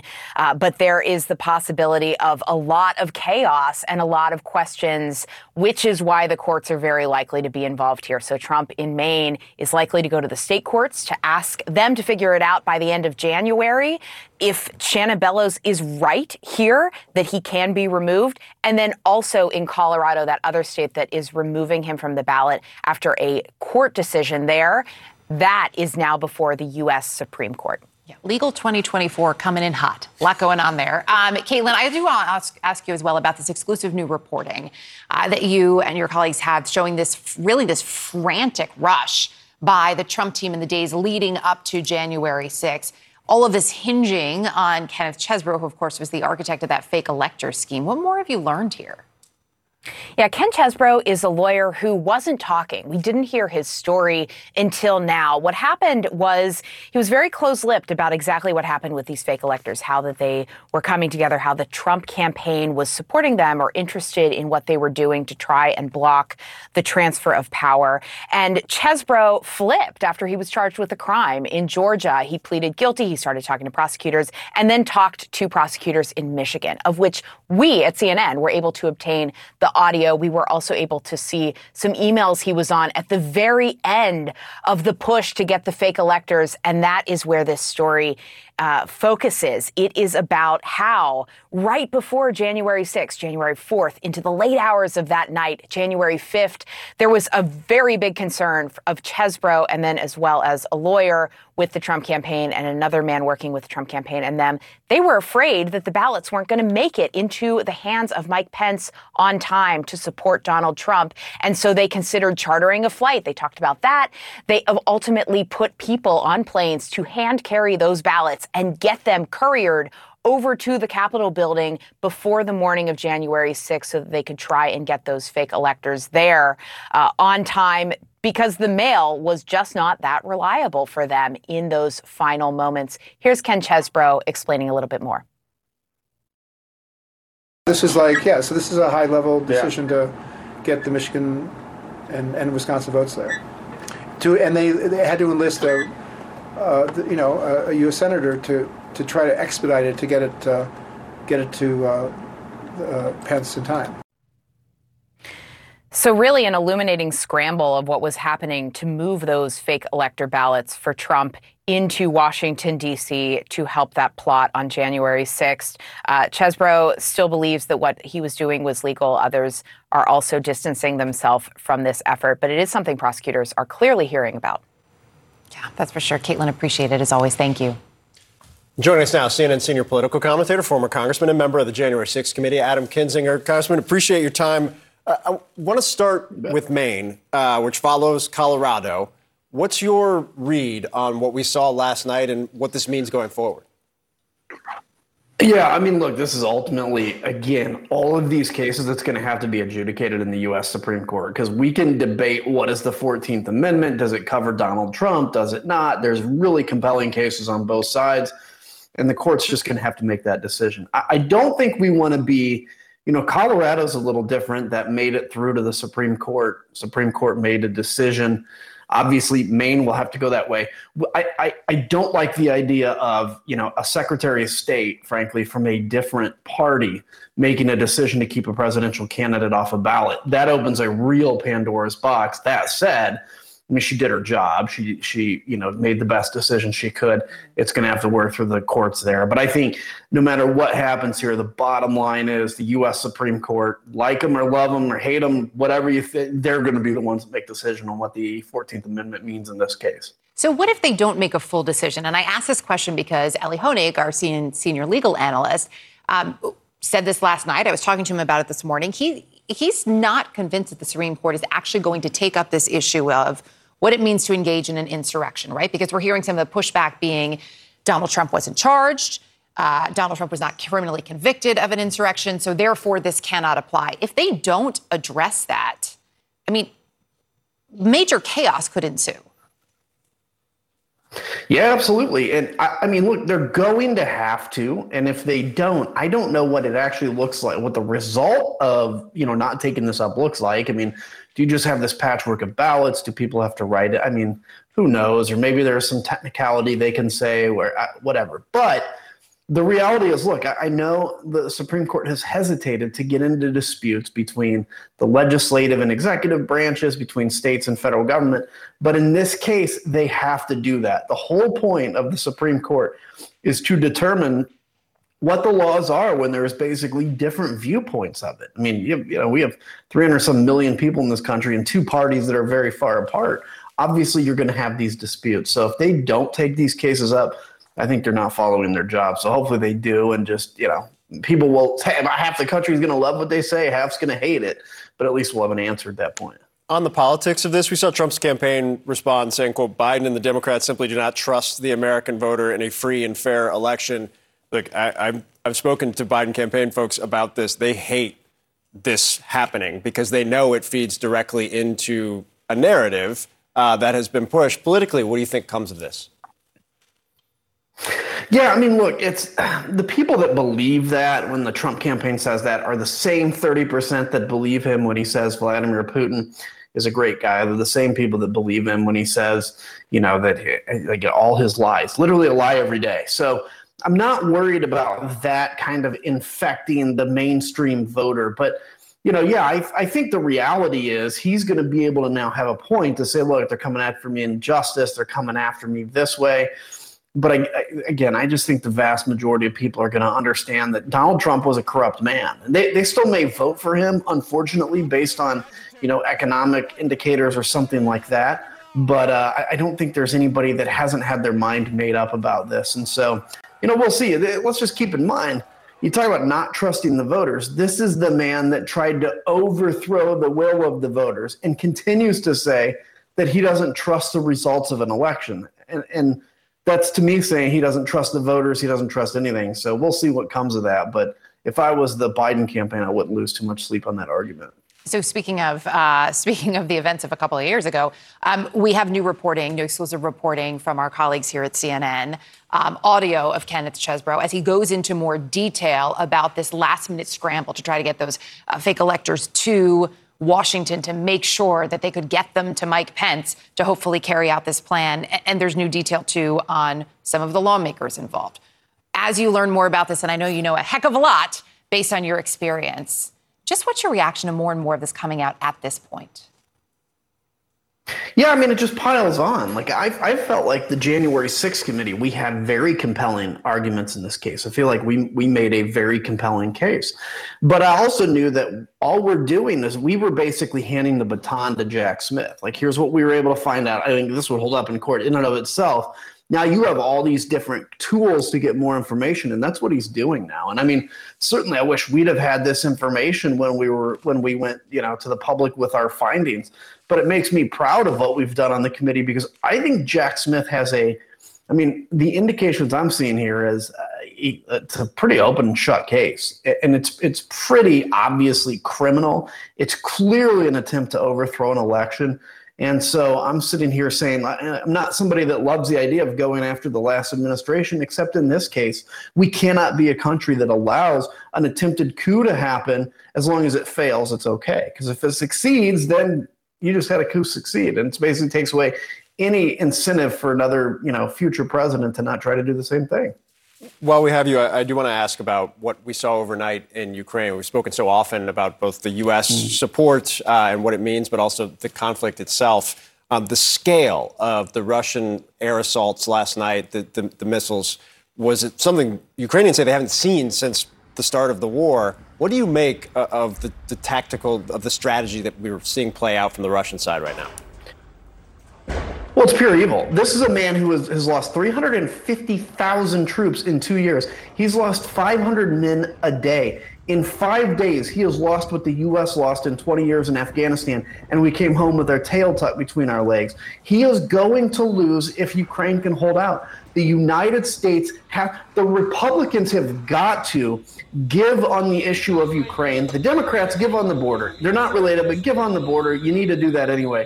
This has got to get done. This will be the greatest self owned embarrassment abdication of our position as a superpower if we let Ukraine fall apart on this. This is absolutely a no brainer. And by the way, the money we're giving to Ukraine, we're not driving over pallets of cash, as some people will have you believe. We're simply putting a value on our weapons that are going to time out anyway because we have to replace them. Otherwise, we just throw them in the junkyard, we blow them up, we do whatever we had to do. Now we're letting Ukraine do it, and we're going to replace our own weapons. Uh, th- look, the Republicans have been lying to the American people about what our aid is, and the administration has got to do a much better job of selling this because I haven't seen, I haven't seen Joe Biden sell this once in two weeks. Yeah, it'll certainly be the debate the Congress is facing when they come back. The replacement arms they're manufactured in the United States of America. Adam Kinzinger, appreciate your time, sir, as always. That's right. And coming up in just a few minutes, Maine Secretary of State Shenna Bellows will join us live to explain why she made the decision in Maine and the fallout from it. Nikki Haley in damage control mode on the campaign trail after initially responding to a question about what caused the Civil War by not saying slavery. So, what's the new answer?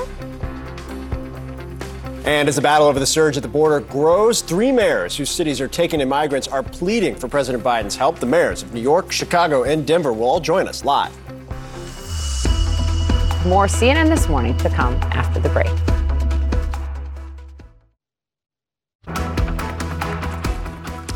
GOP rivals Nikki Haley and Chris Christie set to host dueling events in New Hampshire this morning. And then later today, Haley headed back to Iowa.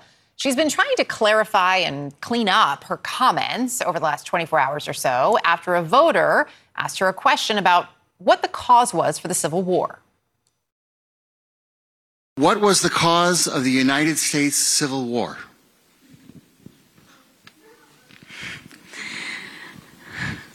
Well, don't come with an easy question or anything. I mean, I think the cause of the Civil War was basically how government was going to run, the freedoms and what people could and couldn't do. 2023, it's astonishing to me that you answer that question without mentioning the word slavery.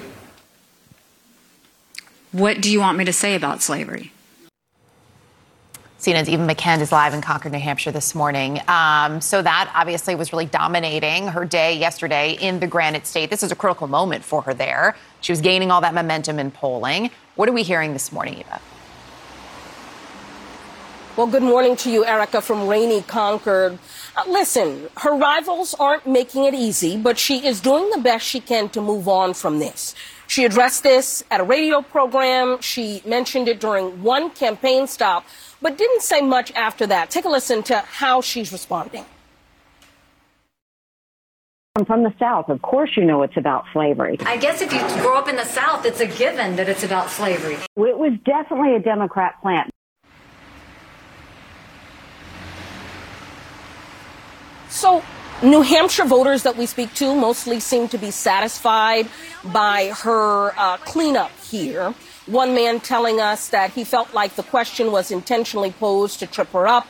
Another woman telling us that she's not focused on this. She's really focused on where Haley stands on a number of policy matters. Another woman telling us that she's proud to support Haley uh, in the primary and that she feels as though women are underestimated. So she is getting a lot of support here uh, on the ground. There was one tough question, though, that she did receive last night in Lebanon. A man suggesting that she really needed to be redeemed from this whole episode, and could she give a forthright answer on this question if if she doesn't win the nomination, would she consider uh, serving as Trump's uh, vice presidential pick? And she didn't outright deny that. She didn't say that she wouldn't. She only said something that she repeatedly often says on the trail, which is that she doesn't play for second place. But Haley will continue on the trail today. She's going to be in Concord later this morning. We'll see if this comes up there. And then after here in New Hampshire, she's going to head back to Iowa, Erica. Eva McKend, appreciate it. Thank you. And joining us now is pollster and communications strategist Frank Luntz. Frank, we appreciate your time this morning. To, to start with, uh, the, the kind of 24 hour cleanup, clarification, and then try to move on. Uh, it's tried and true. Many a candidate, including those who've won races, have done it. Um, was Nikki Haley successful in what you saw yesterday? Well, we won't know. The very fact that you and I are having this conversation right now, a day later, suggests that it's not been completely successful. But in the end, voters will determine what matters to them. And I can assure you, without any doubt whatsoever, that in New Hampshire, the cause of the Civil War is not the first, the second, or even the tenth most important issue. The challenge for Haley right now is that she's been gaining and gaining every single day.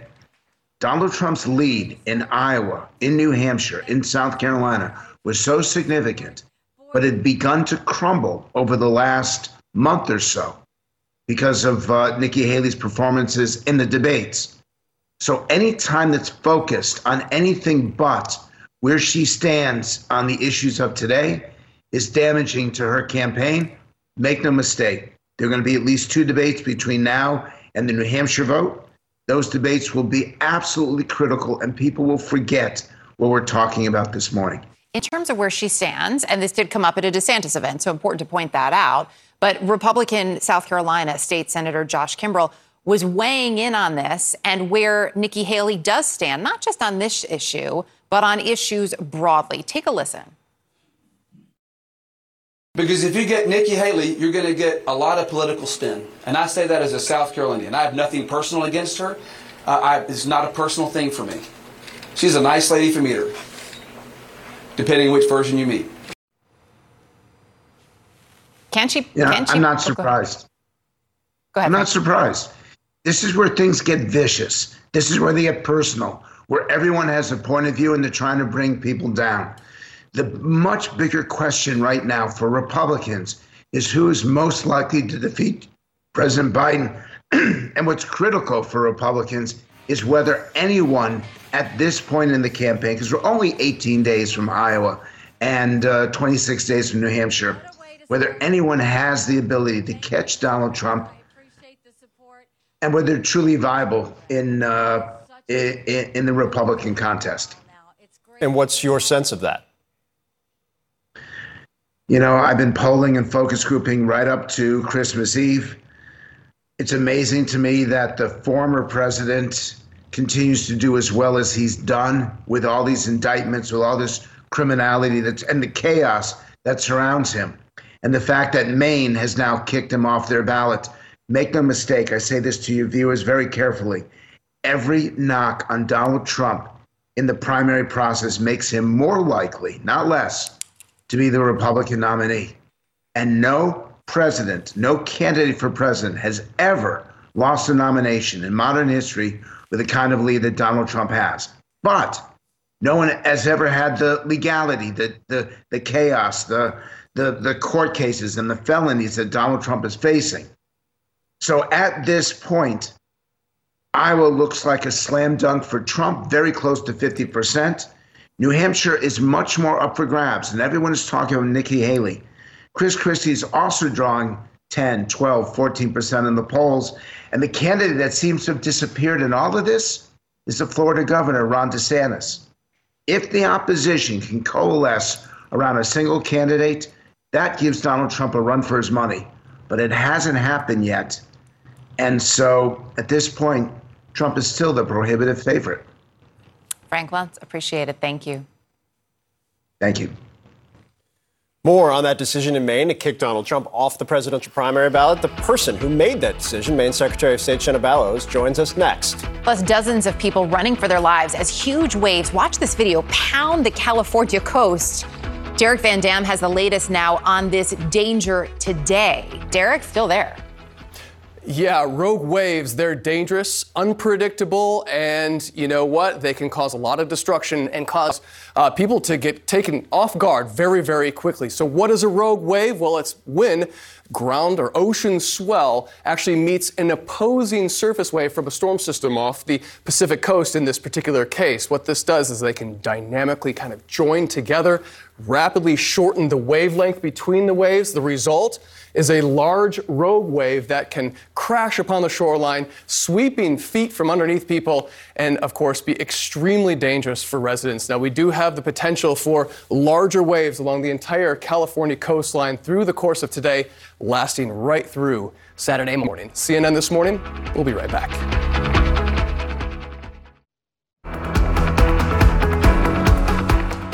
The decision from Maine Secretary of State to remove Donald Trump from the Republican primary ballot is drawing harsh criticism and calls for an appeal. In statements to the Portland Press Herald, the GOP leader in the Maine House called it a sham decision and warned it will not stand legal scrutiny. The state's Republican Senate leader says the decision undermines democracy and Maine voters deserve a primary process that allows for each party to decide its own candidates. The Maine GOP has said it will appeal that decision. Here's what the party chairman told CNN last night. She has kicked a, serious hornet's nest. I've heard just in the last couple hours from so many independents, Democrats, and Republicans alike. This isn't about Donald Trump. This is about our constitutional rights and the ability of the American people to elect into leadership the people that they choose. And Maine Secretary of State Shenna Bellows joins us now. Good to have you with us this morning. I'm sure you had already seen and heard uh, much of that criticism and more. How do you respond this morning?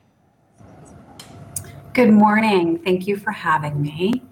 I think it's really important that people understand the process. Uh, as a general matter, states uh, have the power to control their own ballots, and in fact, do under the Constitution. And Maine law specifically delegates to me, as Secretary of State, a requirement to review the qualifications for any candidate running for office. So, for example, uh, last week, the Superior Court found that my decision to bar Mr. Chris Christie from Maine's presidential primary ballot due to lack of signatures was lawful and correct. So, my job, I qualify Mr. Trump for the ballot, uh, and under Maine law, any registered voter can bring a challenge to that qualification. In this case, there were three challenges, and I was required by law to hold a hearing, an administrative hearing, to review the evidence, hear testimony. Both sides were represented by counsel. Mr. Trump was represented by an attorney, and then I'm required to issue a decision. That's my obligation under the oath I swore to the Constitution. In terms of the criticism that your decision takes away the right for voters to have their voice heard, do you believe that's a valid concern? Again, my first and foremost obligation is my oath to uphold the Constitution and the rule of law. Now, different states are different. For example, in neighboring New Hampshire, there are more than a dozen candidates on the Democratic presidential ballot, but Mr. Joseph Biden is not on the Democratic presidential primary ballot in New Hampshire. And there are more than a dozen Republican candidates. In Maine, there are two candidates on the Democratic presidential primary ballot and less than a dozen Republican presidential candidates. So every state is different. My obligation and duty, my sole consideration is my oath to uphold the Constitution. As you note in laying out there how things do work in Maine, given the amount of pushback you've seen, though, to doing your job as it's laid out in the state constitution, do you anticipate there could be a legislative challenge in the future to the duties of the Secretary of State in Maine? So again, with the process, this decision now goes to the Superior Court and then can go to the right. But I mean specifically with your with your role, not in the way that this lays out Maine state law, but given the pushback that you're hearing, including from folks in your own state who know what your role is and what the state constitution of Maine lays it out to be in the state, do you anticipate that there could be some sort of a legislative challenge to that role or even to the state constitution? So the legislature can always change the laws. I would be surprised if they directed me to stop enforcing qualifications for office. Some have suggested, for example, that I can't enforce age or residency or citizenship qualifications or the 22nd Amendment. I don't think that I'm permitted to put an 18 year old on the ballot or a non citizen on the ballot. Uh, my job is to look at the qualifications, and if those qualifications are challenged, to make a determination, but there's also a court process. Uh, the legislature, if they change that, I will absolutely adhere and follow the law. Um, in your decision, you argue that Donald Trump engaged in insurrection. You did hold a public hearing um, ahead of the decision. Um, it's interesting to note Democratic Congressman from Maine, uh, Jared Golden, said in a statement in response to this decision, quote, until he's actually found guilty of crime of, of the crime of insurrection, he should be allowed on the ballot. Did that consideration weigh on your decision or give you any pause? I reviewed Section 3 of the 14th Amendment very carefully and uh, determined that Section 3 of the 14th Amendment does not say conviction, it says engage. And let's go back and keep in mind that the events of January 6, 2021 were unprecedented and tragic. This was an attack not only on the Capitol and the government officials, the former vice president, members of Congress, but an attack on the rule of law. And the weight of evidence that I reviewed indicated uh, that it was, in fact, an insurrection. And Mr. Trump engaged in that insurrection under Section 3 of the 14th Amendment. We are waiting to see if the Supreme Court will, in fact, take up this Colorado case. Um, I know you mentioned the Colorado case in your decision. Um, when you look at where things stand, there is a question our own senior legal analyst bringing this up. He doesn't believe that if the Supreme Court takes this up, that they will, in fact, uh, rule on what engaging in an insurrection means, whether there needs to be criminality with it. If they do not, are you concerned about the fallout? I will always implement what the court decides. And this type of proceeding is not unusual as part of my duties in Maine under Maine election law. In 2022, for example, I uh, held a similar hearing uh, on the qualifications of a district attorney candidate, found him unqualified. That was appealed. The court upheld my ruling. Uh, I mentioned Mr. Chris Christie mm-hmm. uh, just last week, um, the Superior Court finding that I had made the right decision in barring him from the ballot right. under Maine law but I will always uphold what the court does. And it's part of the job of being Secretary of State. Uh, should the U.S. Supreme Court rule that Mr. Trump be on the ballot, I will in fact place him on the ballot. It's part of why I suspended the effect of my decision until the courts can act. Uh, so no ballots are being printed until that Superior Court uh, decision or Supreme Court decision uh, might come down. uh, although we're looking at a very tight time frame. I was just going to say it is a very tight timeline. Uh, yes or no? Do you think this can get done in time? I certainly hope so. Okay. Shenna Bellows, appreciate your time this morning. Thank you. Thank you. Well, the mayors of major cities across the U.S. are asking the federal government for help as migrants are sent from the border to their states and cities. The mayors of New York, Denver, and Chicago will join us next to discuss.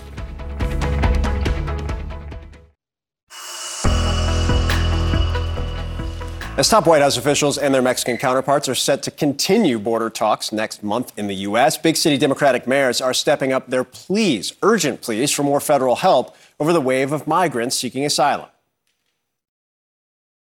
For many uh, months, we were able to keep the visualization of this crisis from hitting our streets, but we have reached a breaking point. All of our cities have reached a point where we are either close to capacity or nearly out of room. We need more federal support uh, to be able to manage this amount of inflow.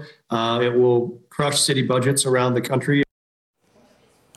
Since last year, Texas Republican Governor Greg Abbott has bused more than 80,000 migrants to cities including Denver, New York, and Chicago. And let's take a look, a closer look at the numbers in those cities. Take Denver, which has received more than 35,000 migrants. The mayor says the city will potentially spend 10% of its budget on migrant shelter and aid next year. New York City, which has received 161,000 migrants, estimates the influx will cost 12 billion over 3 years, and in Chicago, with 26,000 migrant arrivals, city officials say the shelter system has quote reached capacity. Joining us now are the mayors of those three cities, Mike Johnston, Brandon Johnson, and Eric Adams. Gentlemen, we appreciate your time this morning. Uh, Mayor Adams, I want to start with you. You met with White House officials earlier this month. You called the meeting, quote, very productive. Has there been any follow up? What do you need most right now from the federal government? Well, uh, first of all, I want to really commend uh, my colleagues, uh, both the mayor of Denver and the mayor of Chicago, uh, because this national crisis uh, is really impacting and it has the potential of destabilizing uh, the financial obligations that we have in our cities.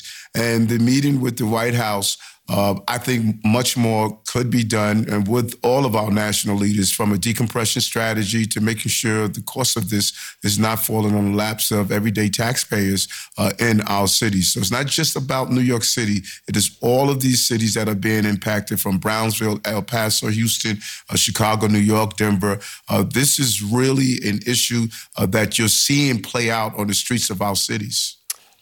Mayor Brandon Johnson, you know, we spoke to you, my colleague Poppy Harlow spoke to you a, couple days ago about this issue as well. The words breaking point are consistently used, both in border towns and uh, more in the uh, internal areas of the country right now, your guys' cities. What does that mean? Is it just a money thing? Is it a capacity thing? What does breaking point actually mean for people who want to understand this? Yeah, what it means is is that you know we we have infrastructure in our local communities um, that are not designed um, to carry such a, a burden. Um, local municipalities are not structured um, to be able to carry the weight of, of, a crisis like this.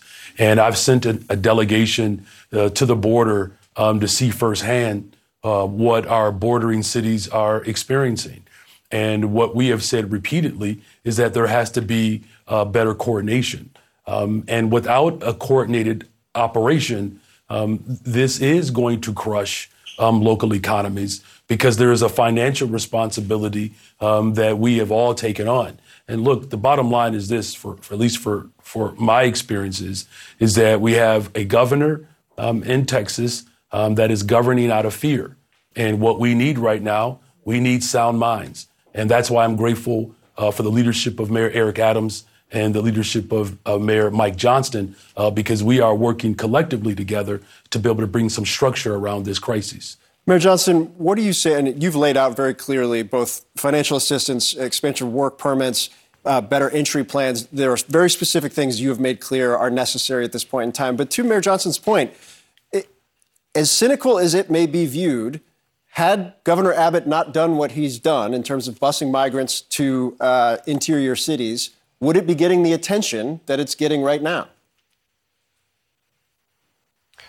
Yeah, I think the frustrating thing for us is we know this problem is solvable. Actually, for Americans who have lost hope, it's actually clear for us there is a path to solve it. Um, and that's why we need Congress to take action. I think the White House sees the same path to solve it, which is there's nothing more un American than allowing someone to come to this country and pursue the American dream. And then once they get there, denying them the chance to work. Uh, what we need is everyone that gets paroled into this country should have the ability to work as soon as they enter. They should have federal dollars to help support them in the cities that they arrive in. And we should have a coordinated national plan for where those folks arrive. I mean, Mayor Johnson in Chicago talks powerfully about America knows how to do this. We did it when we helped relocate refugees from Ukraine. We did it when we relocated refugees from Afghanistan. We had a coordinated system. Everyone had work authorization, and we had federal support, uh, and that worked miraculously and beautifully. We know we can make it work here too, and that's what we want to see our Congress do. That's why we're pushing Congress to act on those things. What you're referring to in terms of Ukraine and Afghanistan, those can be done unilaterally through executive action, if, if I'm correct, through the TPS system. Is that is the administration falling short on that? Well, part of the challenge is we know we need federal resources also, and that's where I think the supplemental budget that the president has pushed is being held up in Congress right now. What you know, the breaking point, as Mayor Johnson describes it for us, is when you're talking about 10% of the budget to allocate for cities on this, that's unsustainable. When we have every single hotel room in the city full of uh, migrants that have arrived, that's unsustainable. And so the federal resources are what the Congress has held up. Along with that, Congress could uh, directly authorize the resources that are needed to accelerate that work authorization. Right now you come to America, you get an asylum claim, but that court date for your asylum claim is four years out right now because right. these judges don't have the capacity at the border to adjudicate those issues quickly. So we have someone waiting four years without the capacity to work for those four years. That's also unsustainable. Mayor Adams, this week you signed an executive order requiring all charter bus companies to provide 32 hours of advance notice uh, of the arrival of busloads of migrants into the city. Do you have the, the kind of second order effects of that? Uh, I understand your rationale for doing it. You've laid it out very clearly. What is that going to mean in practice? And does this mean buses may be dropping people off outside of the city in New York? Well, it's about uh, collaboration and uh, turning this disorder into order. We have to orderly run our cities, and I think uh, Mayor Johnson has stated how we're coming together, not only as the three mayors here, but also you're seeing governor of Massachusetts and mayors of Houston and Los Angeles and other mayors across the entire country. Uh, we want to collaborate together. Uh, we know this is a national problem, and one of the initiatives that we're doing is with that executive order. We're saying that between a certain period of time, you are allowed to drop off uh, migrants in the city, but you're going to do it at the location that we specify so we don't overtax our resources, our manpower, and create a disorderly environment. I think the question you ask is so significant. Uh, what does breaking point looks like? Breaking points looks like um, having to cancel my police class, um, stopping some of my trash picks up, uh, looking at some of my school programs that will have to be canceled, canceling some of my li- library hours, our resources I was going into our seniors and, uh, and uh, older adults. Um, every agency and delivery of service in my city uh, is going to be drastically impacted uh, by the actions of picking up the tab of $5 billion this fiscal year, $12 billion over three years. That's coming out of a substantial amount of our budget. Uh, Mayor Johnson, while I know this is a policy issue, this is a human issue, there's also very clearly a political element of this. Your city is the host of the Democratic National Convention in 2024. Are you concerned that that will make Chicago more of a target on the political side of things and stretch the resources of your city even further? Well, look, Chicago is the greatest city in the entire world. And so I know uh, Denver and New York has already capitulated to that. So, you know, look, it's clear since the, uh, the DNC um, was um, confirmed that it would be in, in my city, uh, Governor Abbott um, has literally sent hundreds of buses um, to the city of Chicago. You know, at one point in the summer, we had 25, 30 buses showing up every single day without any coordination or any notification. Um, the, the previous administration uh, set up a policy where buses were being dropped off at police districts. It put an incredible strain on our police department. I've since cleared all of our police districts. We've set up, you know, uh, almost 30 shelters. We're educating 4,500 children, providing health care right on site. And it is very evident that you have um, a governor um, who is committed to recklessness and lawlessness. We've set up parameters a month ago asking the state of Texas to coordinate with our city to provide the type of structure um, and calm that is needed in this crisis. And he has circumvented that at every hand. In fact, he is now sending buses um, outside of the city of Chicago, in some instances, 100 miles away, where people are being dropped off. They're being told that they are in the city of Chicago, literally dropped off um, in the middle of nowhere. Right. Um, I find that to be inhumane and unconscionable. And so clearly we understand that there are politics at play here. But as I've said repeatedly, as a country, we cannot allow one individual to sow seeds of discord um, uh, and and not be held responsible. Right. Look, sending airplanes to New York and Chicago without regulation is quite frankly is dangerous. So you know, as a country, we're going to continue to come together. I'm grateful for the leadership of both of our mayors. I've had over 100 mayors in the state of Illinois that we have brought together to provide the type of structure and calm that is needed in this crisis. But I want to make this very clear. Um, the international crisis that we are experiencing right now is being subsidized by local economies. That is not sustainable. And that's why we need Congress to actually have appropriations to make sure that what um, refugees from Ukraine received, we have to ask our question why aren't those same support services being provided for individuals who are coming from the continent of Africa and Central and South America? It's certainly a question Congress will have to debate when they come back. Mayors Eric Adams, Mike Johnston, Brandon Johnson. Uh, I'm not going to confirm that there was an agreement when you said Chicago's the greatest city in the world, but we'll have to get into that a little bit later. We appreciate your time, all three of you. Thank you. Thank you. Wise Thank words from the Thanks guy who, who recently moved to New York, Phil Mattingly. Uh, we are just days away now from a brand new year. So, are Americans happy with how 2023 played out? Who better than to fill us in than our own Harry Enten? Breaking down the past year, looking ahead to 2024. It's going to be good.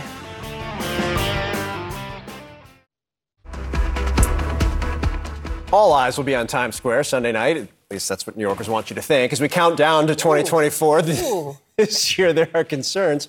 In a serious matter, the Israel Hamas war will inspire a lone wolf attack. CNN's John Miller takes us inside the security preparations underway.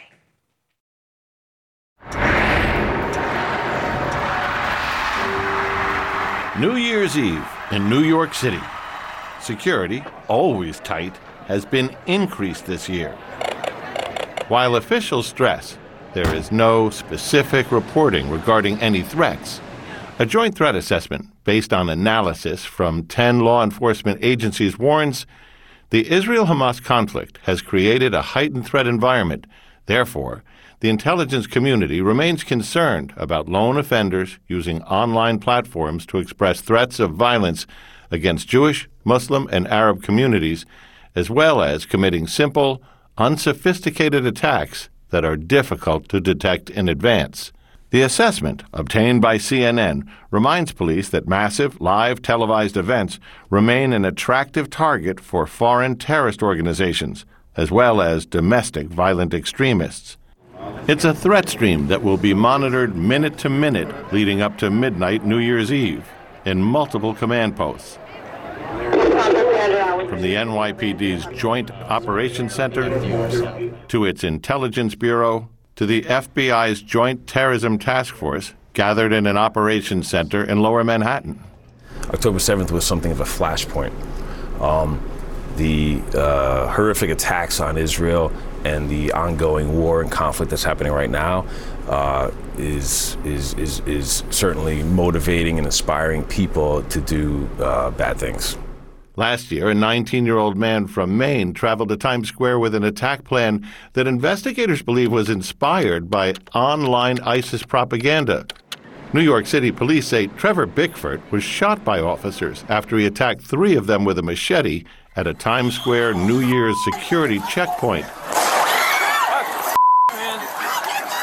Bickford has pleaded not guilty and is awaiting trial. The security package not just crowd control and traffic, but what they call the counter-terrorism overlay includes a network of cameras, NYPD counter sniper teams in skyscrapers above, bomb detection canines moving around the perimeter, dogs that can pick up the whiff of explosives even moving through a crowd a hundred feet away, radiation detectors worn by police on the street, and an especially equipped NYPD helicopter high above. Police are also focused on potential demonstrations. The war between Israel and Hamas has brought on protests in New York and clashes with police when some protesters announced their intent to disrupt the lighting of the Rockefeller Center Christmas tree. The live televised event in Times Square is another potential target for disruption. We know what their tactics are. We're going to make some adjustments to our tactics. Uh, no one's getting to that ball. I can put it to that way. But protests and even disorder is not what keeps the NYPD or the FBI up at night. Terrorism is. And while the officials say there is no specific credible threat on their radar, this year they are doing more than ever, they say, to ensure that. John Miller, CNN, New York. All right. Some of you may be ready to say goodbye to 2023. Um, some of you may be excited for 2024. What do the numbers tell us? Only one man knows. CNN senior data analyst Harry Enten here. Harry, how are the people feeling? How are the people feeling? Well, for them, 2023, for you personally, was it a year filled with more happiness, 29%, sadness, right there at 29%, equally both, 42%. Of course, we're tossing 2023 out the window. Let's usher in 2024, thank God. Thinking about the year ahead for the world next year, are you more optimistic or pessimistic? Ouch. This is a troubling trend. 60% said they were more optimistic in 2018, 49% in 2021. Now it's just 40%. Pessimism takes the lead at 59%, way up from 37%. But guys, I have a reason for optimism. Yeah. Because American workers who get a paid holiday, just 15% for New Year's Eve. But how about New Year's Day? 90% of us get a paid holiday. So you know what? There is some pessimism in the world, but at least we won't have to work, most of us, on New Year's Day. You know what makes me optimistic? What makes you optimistic, Phil? Harry's face every day at the end of the show. Thank you. Oh, and let me just say, happy birthday to my mom. We're not going to reveal how old she is, but it's a great birthday. She birthed me. She grew me up. She's wonderful. Mwah. I love you so much. A big 21st birthday. We can't There you wait to celebrate with you, Harry. Happy we love you, my friend. Happy New Year, buddy. And CNN News Central starts. We'll know at the clock right now. That is it for this episode of CNN This Morning. You can check out our lineup of podcasts and showcasts at cnn.com slash audio or in your favorite podcast app. Thanks for listening. When you work, you work next level. And when you play, you play next level. And when it's time to sleep, Sleep Number smart beds are designed to embrace your uniqueness, providing you with high-quality sleep every night. Sleep next level. JD Power ranks Sleep Number number 1 in customer satisfaction with mattresses purchased in-store. And now, the Queen Sleep Number C4 smart bed is only $1,599. Save $300 for a limited time, only at Sleep Number stores or sleepnumber.com. Prices higher in Alaska and Hawaii. Quality sleep is essential, and that's why the Sleep Number Smart Bed is designed for your ever evolving sleep needs. So you can choose what's right for you whenever you like. Need a bed that's firmer or softer on either side? Helps you sleep at a comfortable temperature, quiets their snores. Sleep Number does that. Sleep better together. JD Power ranks Sleep Number number 1 in customer satisfaction with mattresses purchased in-store. And now, save 50% on Sleep Number limited edition smart beds for a limited time. For JD Power 2023 award information, visit jdpower.com/awards. Only at Sleep Number stores or sleepnumber.com.